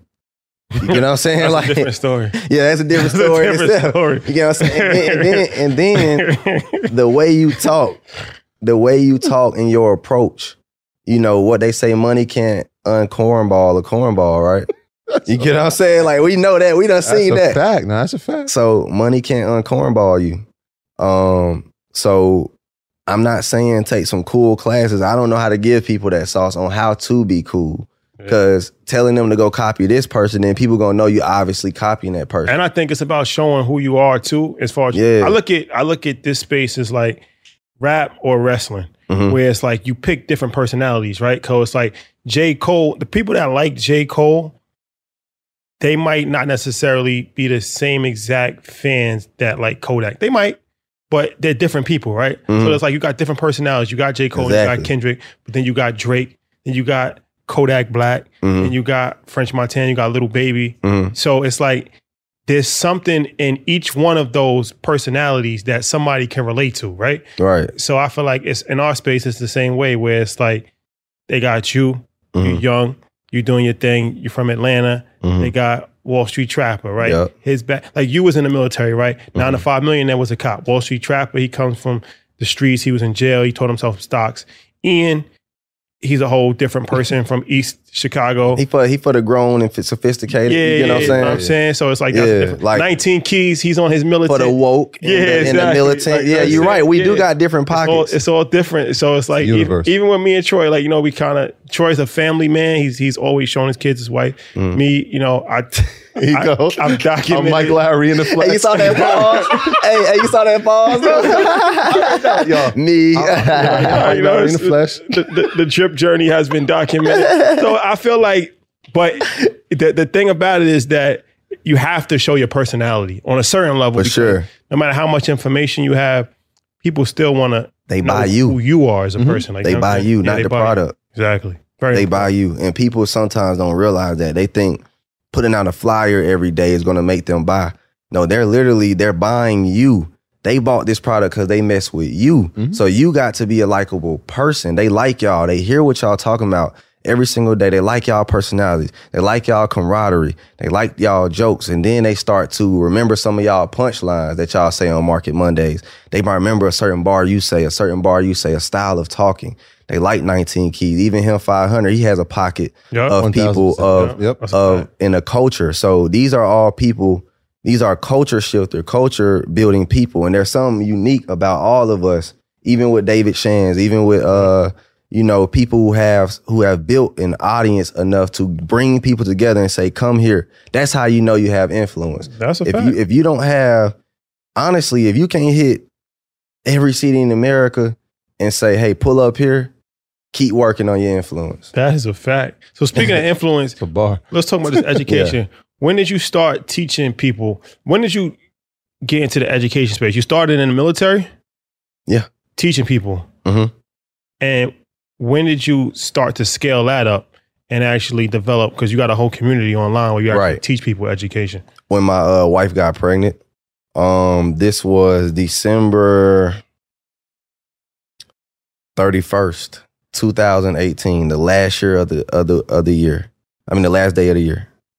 And uh, she she showed me the pregnancy test, and literally from that moment, but I already had started the business, but it was that moment where I said, okay, now I'm going to charge. Like at first, I'm just I was I was you know selling a book, but I wasn't charging for mentorships. It was when I decided that hey, I need to monetize my situation in order to feed my son and my wife, and I still had two years left on my military contract. So it, I was thinking about a lot at that moment. So needless to say, January first is when my wife told me she was pregnant. My net worth was probably twenty three k. By the time my son was born, I had three hundred k in the bank. I wasn't playing. I said, hey, if I'm gonna be a father, if I'm gonna be a husband, for one, my wife can't be working. So I told her, hey, you gotta quit your job. And so that way I can make sure you eating right, you know what I'm saying? you doing this and that. I don't want you working with my first child. And I was 22. And she was uh she's also my age, 22 when she first quit her job. She's never worked since. She we're both 26 now. And um I said, hey, I want you to I already grew the company to about um what was it? I think I was making 20k a month when I when I hired my wife. And, And- said, "Hey, I want you to manage everything and just let me focus on social media." So I would say that helped me scale quicker than a lot of people because I'm not doing I'm not answering the DM, she is. I'm not uh handling the taxes, she is. I'm not having to worry about all the admin work. I'm focused on straight up teaching and content. I told her the more roles and tasks you can lay off me or I can lay off myself, the quicker I can scale this company. Mhm. So, and I got that idea, believe it or not, from my mom.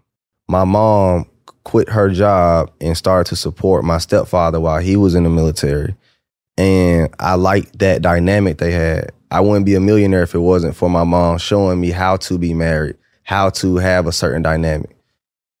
And she what she would do is let him work to his best ability and she'll hold down the house. She'll she'll clean, cook, do everything. So I got the idea for my mom. And I told my wife, hey, you hold down the house and the finances. 'cause that's what my mom did. All he had to do was work. And she gonna make sure every dime was was saved, invested, and everything. My mom knew what to do with the money. But I said, you know what? I've already got that training from my mom. So I know how to invest the money and make the money. All you gotta do is manage it and make sure the house is clean, make sure it's cooked, make sure I got something to eat. You know what I'm saying? Like Please. and uh, all that, right? And I said, I'm gonna make this, I'm gonna make this thing go.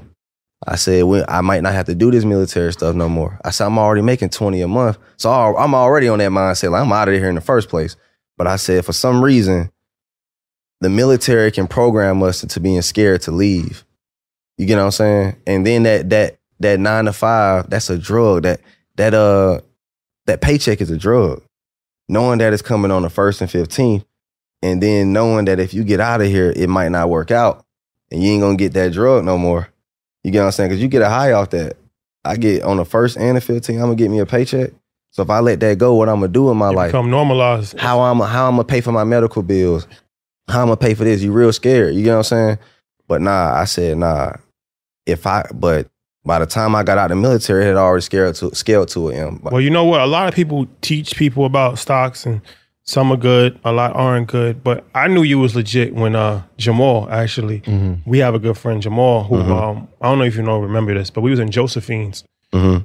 a while ago, a couple months ago, probably maybe a year ago. I don't know. We was in Josephine's, and he was like, "Yo, I made twenty thousand off of." da-da-da." You remember that? Yeah, Yeah. So, and then I had a conversation with him after that later on. So I'm like, Uh-huh. yo, tell me, like, what, what are you talking about?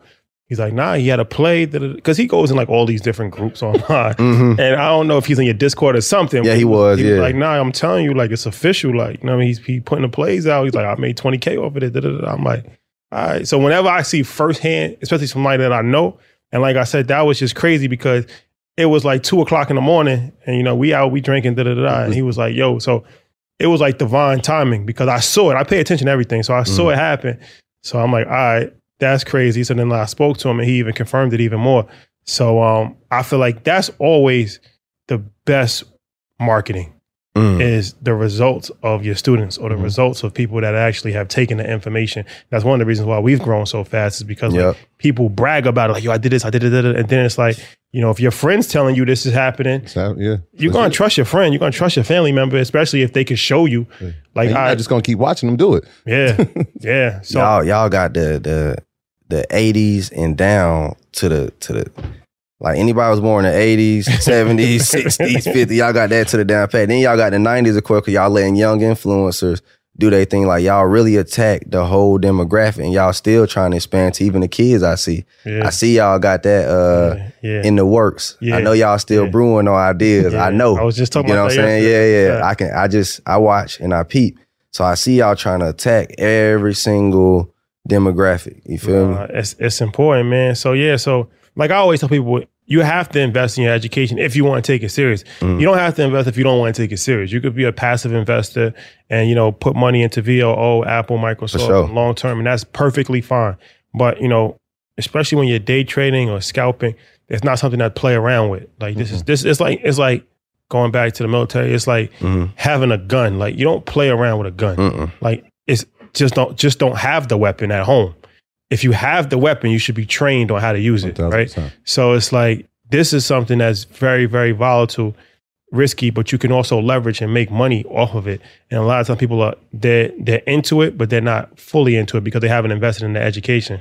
So I say that to say I know you have a mentorship program, Mhm. and I believe the mentorship is uh correct me if I'm wrong. It's um Five thousand. it's 45 days of question and answers Mm-hmm. right? Where you you connect with people for 45 days. Mm. Um, and then it's one year of three times a week with live trading Yep. Watch my to watch screen. you to watch you trade Mhm. um, for three times a week for one year, and then you do question and answer webinar, right? So it's like a in, it's like an intense, especially like the 45. It's like an intense boot camp, pretty Yep. much for for lack of well, staying in line with the military. Boot camp. It's like Yep. an intense. That's boot why I named it. Yep.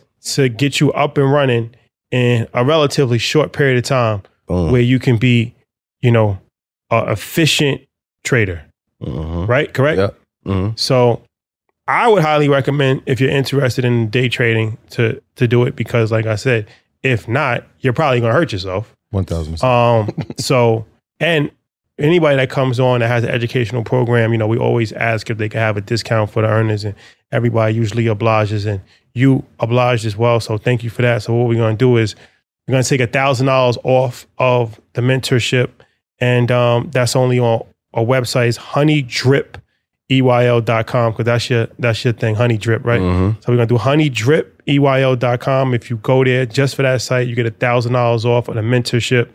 And um, yeah, it's for people that, you know, really want to take trading um serious and take the craft serious and take their, you know, take their life to the next level in the form of, of trading and making money through that. So I highly suggest if you're interested in it to, you know, at least look into it, honeydripeyl.com. And like I said, I know from firsthand experience that you made at least one of our friends some money. And he was very enthusiastic about Yeah. telling you that. There's, So there's nothing like watching somebody actually doing it. Yeah. Number one, you're gonna learn from the experience that you're getting, watching you go through it, and then you're gonna try to replicate it on your own. Maybe you do, you know, you do your own uh, paper trades, and it's like, all right, I've watched him long enough that I'm comfortable to do it. Mm. So that 45 days is like that's an eternity, Exactly. right? One day might like is enough, right? But like 45 days, that's really intense. That's why I like I put it at a high price and make sure that you can get what you want out of it. Because not only that, you're gonna be live trading with me for a year, so Right. you're gonna be seeing me do it. I want to make sure you get it. I don't. I don't want to just give you something and make money. Like I really care about my results. Because like you said, results and your testimonials are important. I have so many of them. It's ridiculous. But at the same time, like I said, like I'm just here to shorten the learning curve. You get what I'm saying? Mhm. Like people pay for speed, and, and you know, and but also to reiterate on that, to reiterate on that night. Uh, I'm going when I bought that. Yeah, I'm yeah, going yeah, there. yeah. I'm, I'm going there. Hey, we going gotta there. talk about that. We that gonna was a go good there night. before we wrap. We going there. Yeah, legendary night. night. at Joseph. That was a for sure, night. for sure. So what's uh what's next for you? What's what's what's on your vision board for the next five, ten years? my vision board for the next five, ten years is to expand uh Honey Drip Network. You know what I'm saying? Um, to literally, you know, not only expand the content, you know, cre- creative content, you know, keep doing that. Um, just expanding my streams of income and diversifying part, diversifying my portfolio, uh, real estate, stocks, um, YouTube income, whatever I can do to keep diversifying and bringing in cash flow because cash flow is important. A lot of businesses fail because they don't have a machine powering them, right? So I just want to keep my machine powered, that cash coming in, so I can make other ideas happen. And you know what I'm saying? I can leverage other people's money and pay them back with my cash flow money. You get what I'm saying? So that's just the next move is just keep expanding my content. Um, and uh, just growing my empire, just like you guys doing. Y'all set the example, believe it or not. Like I know y'all know that, but like even with people like me, I have a, a great influence. But I, you guys are the people I watch every single day Appreciate because Stuff, bro. you get what I'm saying. Like the reason why is because you guys keep going and you guys on the same mission I'm on. You get what I'm saying. So it's it's y'all two, in my opinion, who give me the most inspiration. It ain't Steve Harvey. It ain't none of these people. It's really EYL who really inspire me on entrepreneurship and content in my space. It's y'all two who I look up to the most. You I feel me? appreciate that, bro. Thank you. That's bro. love, man. And yeah, we definitely had a legendary night in Josephine's. Ah, a Let's bar- talk about A that. bar was brought out, and you definitely you set the tone for that. Wait, the rumors are true. yes. All the some rumors are. This rumor is Yes. true. By the time him 500 went to buy bottles, there was none, It there was was all- none left. Oh, The bottle wars was started. Aristotle, you actually started the bottle wars. The Yeah. domino effect. It was a domino effect. You want what? I mean, I guess the inspiration was like, yo, let me just show these guys some love, and then it turned into a, a whole Yeah. situation. you know what's crazy? 50 bottles of brought. Some, Y'all, y'all want me to give y'all the truth? Go ahead, 'Cause go I ahead. feel like I feel like I said I told him I said one day this either gonna be on like a documentary or something because Fact. because it started I started a trend low key every time somebody come to Josephine they gotta buy the bottle so whoever Josephine owner is you owe me one man a fact. I don't need to is a- pay ever again to get in that club fact. That is a fact. We can work that I- out. yeah, yeah. You definitely started That's that. Yeah, fact. yeah, for sure. That's a fact. so it's crazy because I looked at my boy Jeff my boy I said Jeff I'm about to show some love. I'm drunk and high as a mug. I said, that's the but I said, ingredients. but I said, they're in my city. I want to show love. If don't nobody know who Aristotle is tonight, everybody gonna know who Aristotle is. You feel me? And then I'm like, hey, Shawty, come over here. I said, she said, she said, at that time it's crazy because she was like 7,500, 7,000, 7,500. That's what I paid for him. I'm like, cool, get her the business card. I'm like, it's a business. Write this off in the first place. You Yeah. feel me? The bottles go off. I'm like, make sure you tell them to say my name right too. and then and I didn't even know it made that much of an impact until uh, Wall Street uh, did it. And then he was like, I couldn't let you do that to me, dog. I couldn't do this and that. I didn't even see it that way. I saw it as just a, a, Just a love. gesture, Yeah, a, yeah, a yeah, loving yeah. gesture of, you know what I'm saying? Like, that's if, I, if I'm in New No, York no, for sure. and I'm throwing a big event and you like, hey, welcome, welcome Yeah. to my city type thing. So that's what it was about. But then it turned into, you know what I'm saying, not a pissing contest, but a fun, a fun contest. You feel me? Like, like something. But the thing I liked was the energy after everybody, after we bought out all the bottles. Like, you know how those those moments that you can't recreate. That was one of those moments. It was so organic. It wasn't planned, can't recreate it. And everybody had a good time and to the point where they had to kick us out. now they said, Yeah. shout out to my man Mixmaster David. He's the DJ in Josephine's. He told Yeah. me like that was top three Atlanta moments ever. Yes. Like that's up there with nice. Big Meech and them. Like because it was Yeah. legendary situation because it was like Rose. I believe it was Rose. You brought everybody in a, in a every table. A got Moet Rose. And then um, Trap did it. And then so I looked at Mike. I'm like, do it. I'm like, Run do it. it. So, then, it. so then we did it. So then him 500 tried to do it, but then by like I said, by the time there was no more. Y'all champagne. add that up. I made people spend 7,000 three more times. So I got these folks 21 racks in, in, in under an hour. Yo, they ran out of. I better every- not ever have to pay for another Josephine visit. That's a fact. They ran out of every bottle. They had to come out with like Because they weren't they weren't planning for that. Now they plan for that when y'all come through. You know what I'm saying? Like you don't you don't plan that all your bottles gonna be bought tonight. Yeah, nah, it Can't was- plan for that. It was was memorable. I that remember was- just walking out, bottles just sitting there. I'm like, yo, we gotta grab one at least. Nah, that, that felt like some paid in full vibes. Woo. That was definitely. it was nah, it that was one of those moments. I live for those moments. I ain't gonna lie to you. I live for organic, not planned, spontaneous, good times.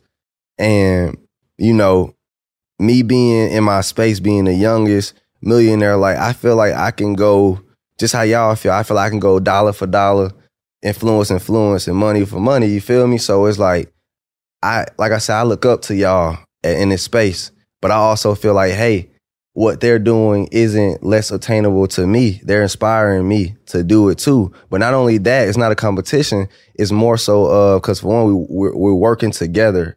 You get what I'm saying? So that too, everything don't have to be a comp collaboration of a competition. You feel me? And even me learning that too. Everybody has to learn that. I'm pretty sure you guys deal with that on a daily basis.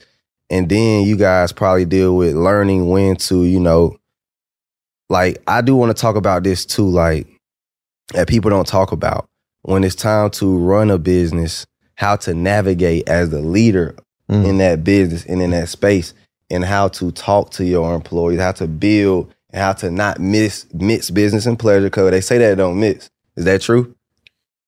Dangerous combination. Ask Mike Lowrey. Oh, no, no. I mean, I feel like you know it's one of these things because it's like we all grew up together. Me, Troy, even Abdullah. He's younger than us. but He's from our neighborhood, and so you know, working with your friends, it's gonna have a spillover. We're mm. gonna go out, but it's like sometimes it's always beneficial, but sometimes it could be a little harmful because it's not the same relation. Like if you're my best friend, Right. You might take things for granted. It's not like if you just if I'm just your boss, it's different. You're not going to talk to your boss anyway. You're not going to give like. But it's like if we friends, you might have some level of expectations, or you might have something with because you you don't really psychologically you're still looking at it like it's more of a friendship than a mm-hmm. business relationship. Exactly. So I And- can take time off that I usually wouldn't take if I was working for this man. Yeah. Because I come from the military, so I have a no excuse policy. You get what I'm saying? When I'm running the business, there is no excuse. We show up every day on time, no matter what. You get what I'm saying? So a lot of people aren't used to that structure of there's no excuses. We got to be here on time. But see, the thing that helped me was Jeff was also in the military Same principles. so he understands so it's it's not hard if the if men understand but like you said if they don't have that level of understanding it's very very hard you know what i'm saying and i teach that too as far as with social media and that too how to manage our business how to navigate people because some people can fail because they don't know how to navigate people they don't know how to communicate their differences you get what i'm saying That's and, real. and and running a business is just as hard as as the content and doing stuff itself sometimes. Mhm. You know what I'm saying? Especially when, you know, there's drama in any business when the drama happens. Now, how do we navigate this as men? How do we forgive each other for what was said? All that. You get what I'm saying? Like it's a lot that goes with that. But, you know, I'm it's a learning. It's a learning process on both Yeah. sides, right? Like I think the word really was like entitlement, right? There's certain levels of entitlement that people will look at you because of the relationship, right? Where they wouldn't look at it as if like I was your boss and you were the employee. But since we're peers first, well, we are peers, right? It's like, all right, well, I could do that. I should be expected that. I should be here. From a business side, it's like, why does it make sense? I'm pretty sure y'all get this a lot because I be seeing it with everybody. Like the the fans think they know y'all. You get what I'm saying? Like, oh, y'all done switched up, huh? Oh, now y'all go, now y'all going athletes and celebrities. These boys Hollywood. I'm like, y'all don't know them, and you can't. How can you dictate where a person is going? That's a fact. I mean, You we get just, what I'm we just- saying? we just spoke about that. We had uh, a we met AB. Shout out to AB. Yeah, and we was dancing with AB. He had you know a vibe, and that shit was people funny. yeah, people was people was disappointed. Like, oh, this is Can't I'm, believe I can't believe Like, y'all. I'm like, yo, we y'all just sold having fun. out. Like, know You can grow. yeah, and and it's like that. Like they put expectations on you that might not even be who you are. Or that you put on yourself. Yeah, exactly. So it's like it's a weird. They'll throw you in a box Yeah, Exactly. that's it. if you allow them. That's- Once- that's why I said we're gonna that- have fun. At, That's the point. You cannot allow them to throw you in a box. So you got to do things sometimes on purpose.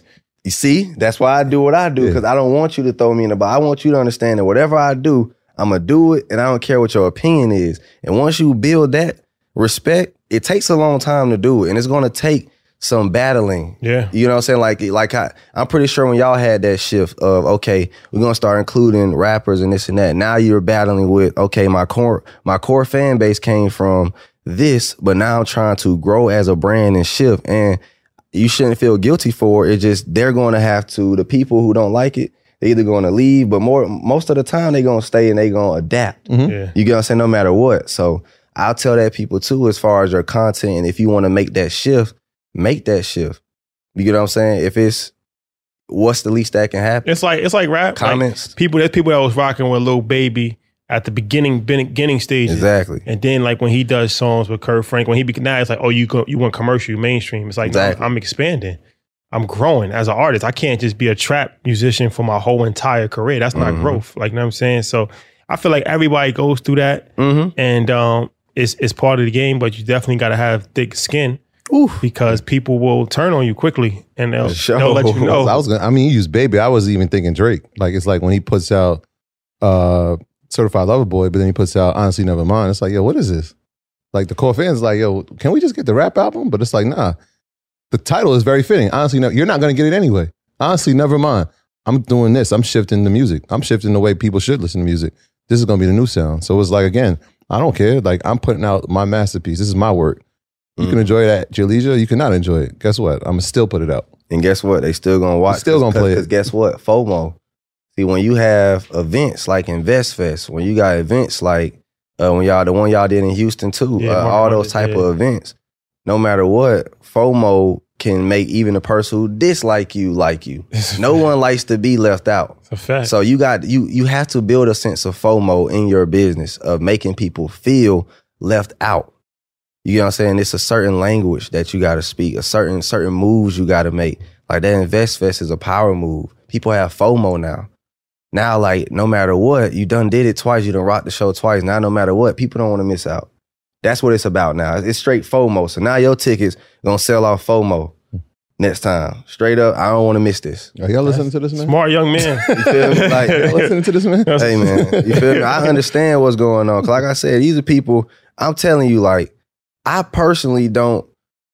Okay, I'm looking at y'all every day because I understand that. Okay, they're going where I want to go, and they're marketing how I want to market. And they're doing things like like that. So I like to only feed into the things that are positive to me. I don't watch TV. I don't play video games. I don't do none of that.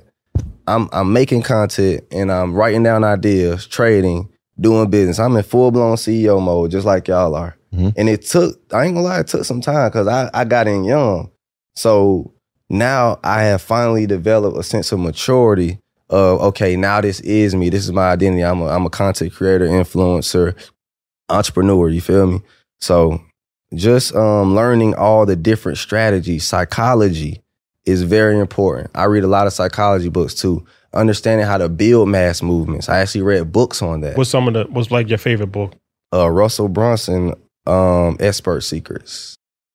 Expert Secrets. Yeah, like building a mass movement is one of the most vital things I ever learned. Is how to anything, even the book Contagious. Mhm. You get what I'm saying? Mhm. Like I read that book. human psychology is even the stock market, everything is human psychology, balancing emotions. In fact, candlesticks were made from a Japanese guy trading rice. He was using, okay, when how on at this time, when were people buying the rice? At this time. So he's so he literally marketing his rice based on psychology. You know what's so Buyers crazy and too? Though? Everything is related to each other. Like so, like the tulip crisis. You ever heard about that? Nah. So it was a thing. I think it was like in the 1800s where tulip buds went like a thousand times more than they were supposed to, and then they crashed. So Ah, I they, did hear about They still use that now for like Bitcoin. Anytime something goes up crazy, they always bring back the, the tulip bud analogy. Mm, I did hear about that, yeah. But I feel like even in our space, as far as I was just telling him 500 this, like social media influencers, like the one thing that the dot com bust, the um, NFTs, crypto, they all have A in common. Exactly. And I feel like even in our space with influencers, during the pandemic was the peak. Yes. Anybody had any information, any course, throw a dart. It could be anything. How to make tricycles and people because it, was just nothing to do. It was a new way to get information and people. But what's happening now is that now it's starting to it's coming down, and a lot of people stop putting out content. A lot of people know how to dis- navigate They just mm-hmm. disappeared. But the thing about it is that in all of those those declines, NFTs are still here. Mm-hmm. Like crypto's still here. Mm-hmm. The dot coms are still here. It's just that most of them disappeared, but the strong ones stayed. And now that makes you an authority in the space if you can survive that. Yeah. So it's, I feel like the influencer, our market is the same thing. Like a lot of Yeah. influence is going, you know, but the ones that stay, they're still going to be education. Yeah. There's still going to be influencers in the space. But the ones that actually stay, now they become authorities because there's less people doing it. Yeah, I that's, see. that's a crazy analogy that you just used. You really just went crazy with it. because because I was just watching Shan. Shout out to Dave Shands. He was he had uh, MG on it, Mhm. and he was like, "I'm gonna be honest with y'all. Earning your leisure is like Bitcoin." He was like, "If Bitcoin's doing well, I know the whole space is doing well. Ooh, So if EYL is doing well, I know this whole space is going. To. That's what I'm well. trying to say too. He's like, we can have Ethereum's and we can have ADA, but as long as the Bitcoin, it it hasn't died and it's not going to. So as long as y'all are doing well, I know that the space is going to thrive. And I was like, damn, That's it's a lot of pressure, but that's a lot of praise. That's a lot of praise too. I was like, damn, that's pretty hard. Real shit. Nah, that's pretty real hard. shit. Cause it's like, okay, let's just say y'all quit. Now, okay, somebody has to fill this void. Right. You get what I'm saying? yeah. It's a wide open void. So, you know, that's honestly a hard ass analogy, like for real. Like, but it's crazy because David Shands was the one who I was thinking of right before you said that. He was the one who said, literally during COVID, he said, This is going to crash. He said, the reason why we're making money is because, and I remember we was on we was on a uh Like a Zoom call? not Zoom, but Clubhouse. Okay. okay. We was on Clubhouse, right? He said, all you influence bragging right now about how much money you making. I'm telling you, come in two years when this pandemic is over, you're gonna be sorry. He was like, because everybody's at home, everybody doing that. And I was like, But it's the same. If you study market cycles, it's the same thing. When things start not to, to make sense, that's when the, the end is almost near. So, like, in, when you go on CNBC and everybody's talking about invest in this stock and da da da da, that's when you should, like Warren Buffett. That's when you should get scared. But when, so when I go when I I stopped going on Clubhouse because I seen all these influencers with their profiles is how much money they made, and they was bragging about that, and they was showing their receipts, and I'm like, this is weird yeah, this is weird. Like, you know what I'm saying? Because it's not like I don't feel like you're trying to help people. You just bragging, you showing your. everybody lifestyle. trying to build a name. That's when I said, okay, Yeah. this this this is gonna come down. But like I said, the space is still here, but all of that is not really. You look on Instagram right now; it's not the same as it was during COVID. Like, you know what I'm saying? So it's a correction. We're in a correction. We're in a market. We're in a correctional period. And I told people, like, if you have anything, you probably took a hit, but the strong survive. Strong survive. The strong survive. So there are some strong people, like, you know, we just named them. You guys, uh, him 500, Wall Street Trapper, me, 19 Keys, uh, Mr. Two Weeks Out, and them, the circle of CEOs, people who have established branded names and actually made moves during that time Yep. period. You get what I'm saying? Made traction. I was doing tours during that time period. I was I was an influencer since 2018 though, so I already had two years of experience Mhm. of making content, of building a routine, of posting every day. I've been doing that since 2018. Yeah. And you know what I'm saying? So it was easy for me to keep going. But also creativity. You guys understand that no one is going to out strategize and outthink y'all. And you gotta have that confidence. And I had that same confidence in my brand of I'm not going to be out strategized or out thought at any point in this. You get what I'm saying? Or outworked. You get what I mean? That's it right there. Yeah, or out. That's really what it's about. Execution is key. Yeah. and the consistency. Yeah. Consistency. Because you come from that military, like me, I play sports. I always use a sports analogy, but you come from Mm-hmm. that, like you don't understand the discipline and you understand of doing things every single day, that regiment. That's what most people don't have. You know Exactly. saying? So it's like, it's one thing to do something for a week or for a month, but to do something for six years, every single day for six years, that's what most people are not gonna, Not gonna do it. they're not But gonna do we've it. built we've built addictions to this. We Yeah. don't realize it, but we're addicted to this. yeah. It's a drug to us. If we don't do this, we're going to feel some type of way. We're going to feel sick if we take a week off. That's it. That's People what, don't understand that. Yeah, they look at us like, yo, how do y'all do it? Like you said, like, yo, y'all was in LA the other day. I seen Yeah. y'all in New York. It was like, we refuse to be out of work. but we know like the mission. Like we can't stop. How do y'all explain that to to kids and family? Like, cause even me, I have to be like, hey, uh, if you don't mind me asking, like, how do you explain that? Like, hey, baby, we got to hit this road in order to make this mission go. Yeah. And, and like, that's a conversation. Remember, Magic said that at the uh, Him 500 thing. He did. He did. He said I had to have a conversation with my wife and say, "Hey, I need three years. I understand we we we love you, we clingy, we love this, but I need some time to go and chase this, so we don't so we don't have to spend the next twenty doing this. Yeah. You get what I'm saying? Yeah, it's vitally important. Um, I think because my wife, I mean, we've been together for so long. Mhm. We've been married for going on 11 years. And so everything I've ever tried to do, she's always been supportive. And so this was just the next thing that she was like, all right, I'm going to be supportive. The travel part was like, all right, this is going to be tricky.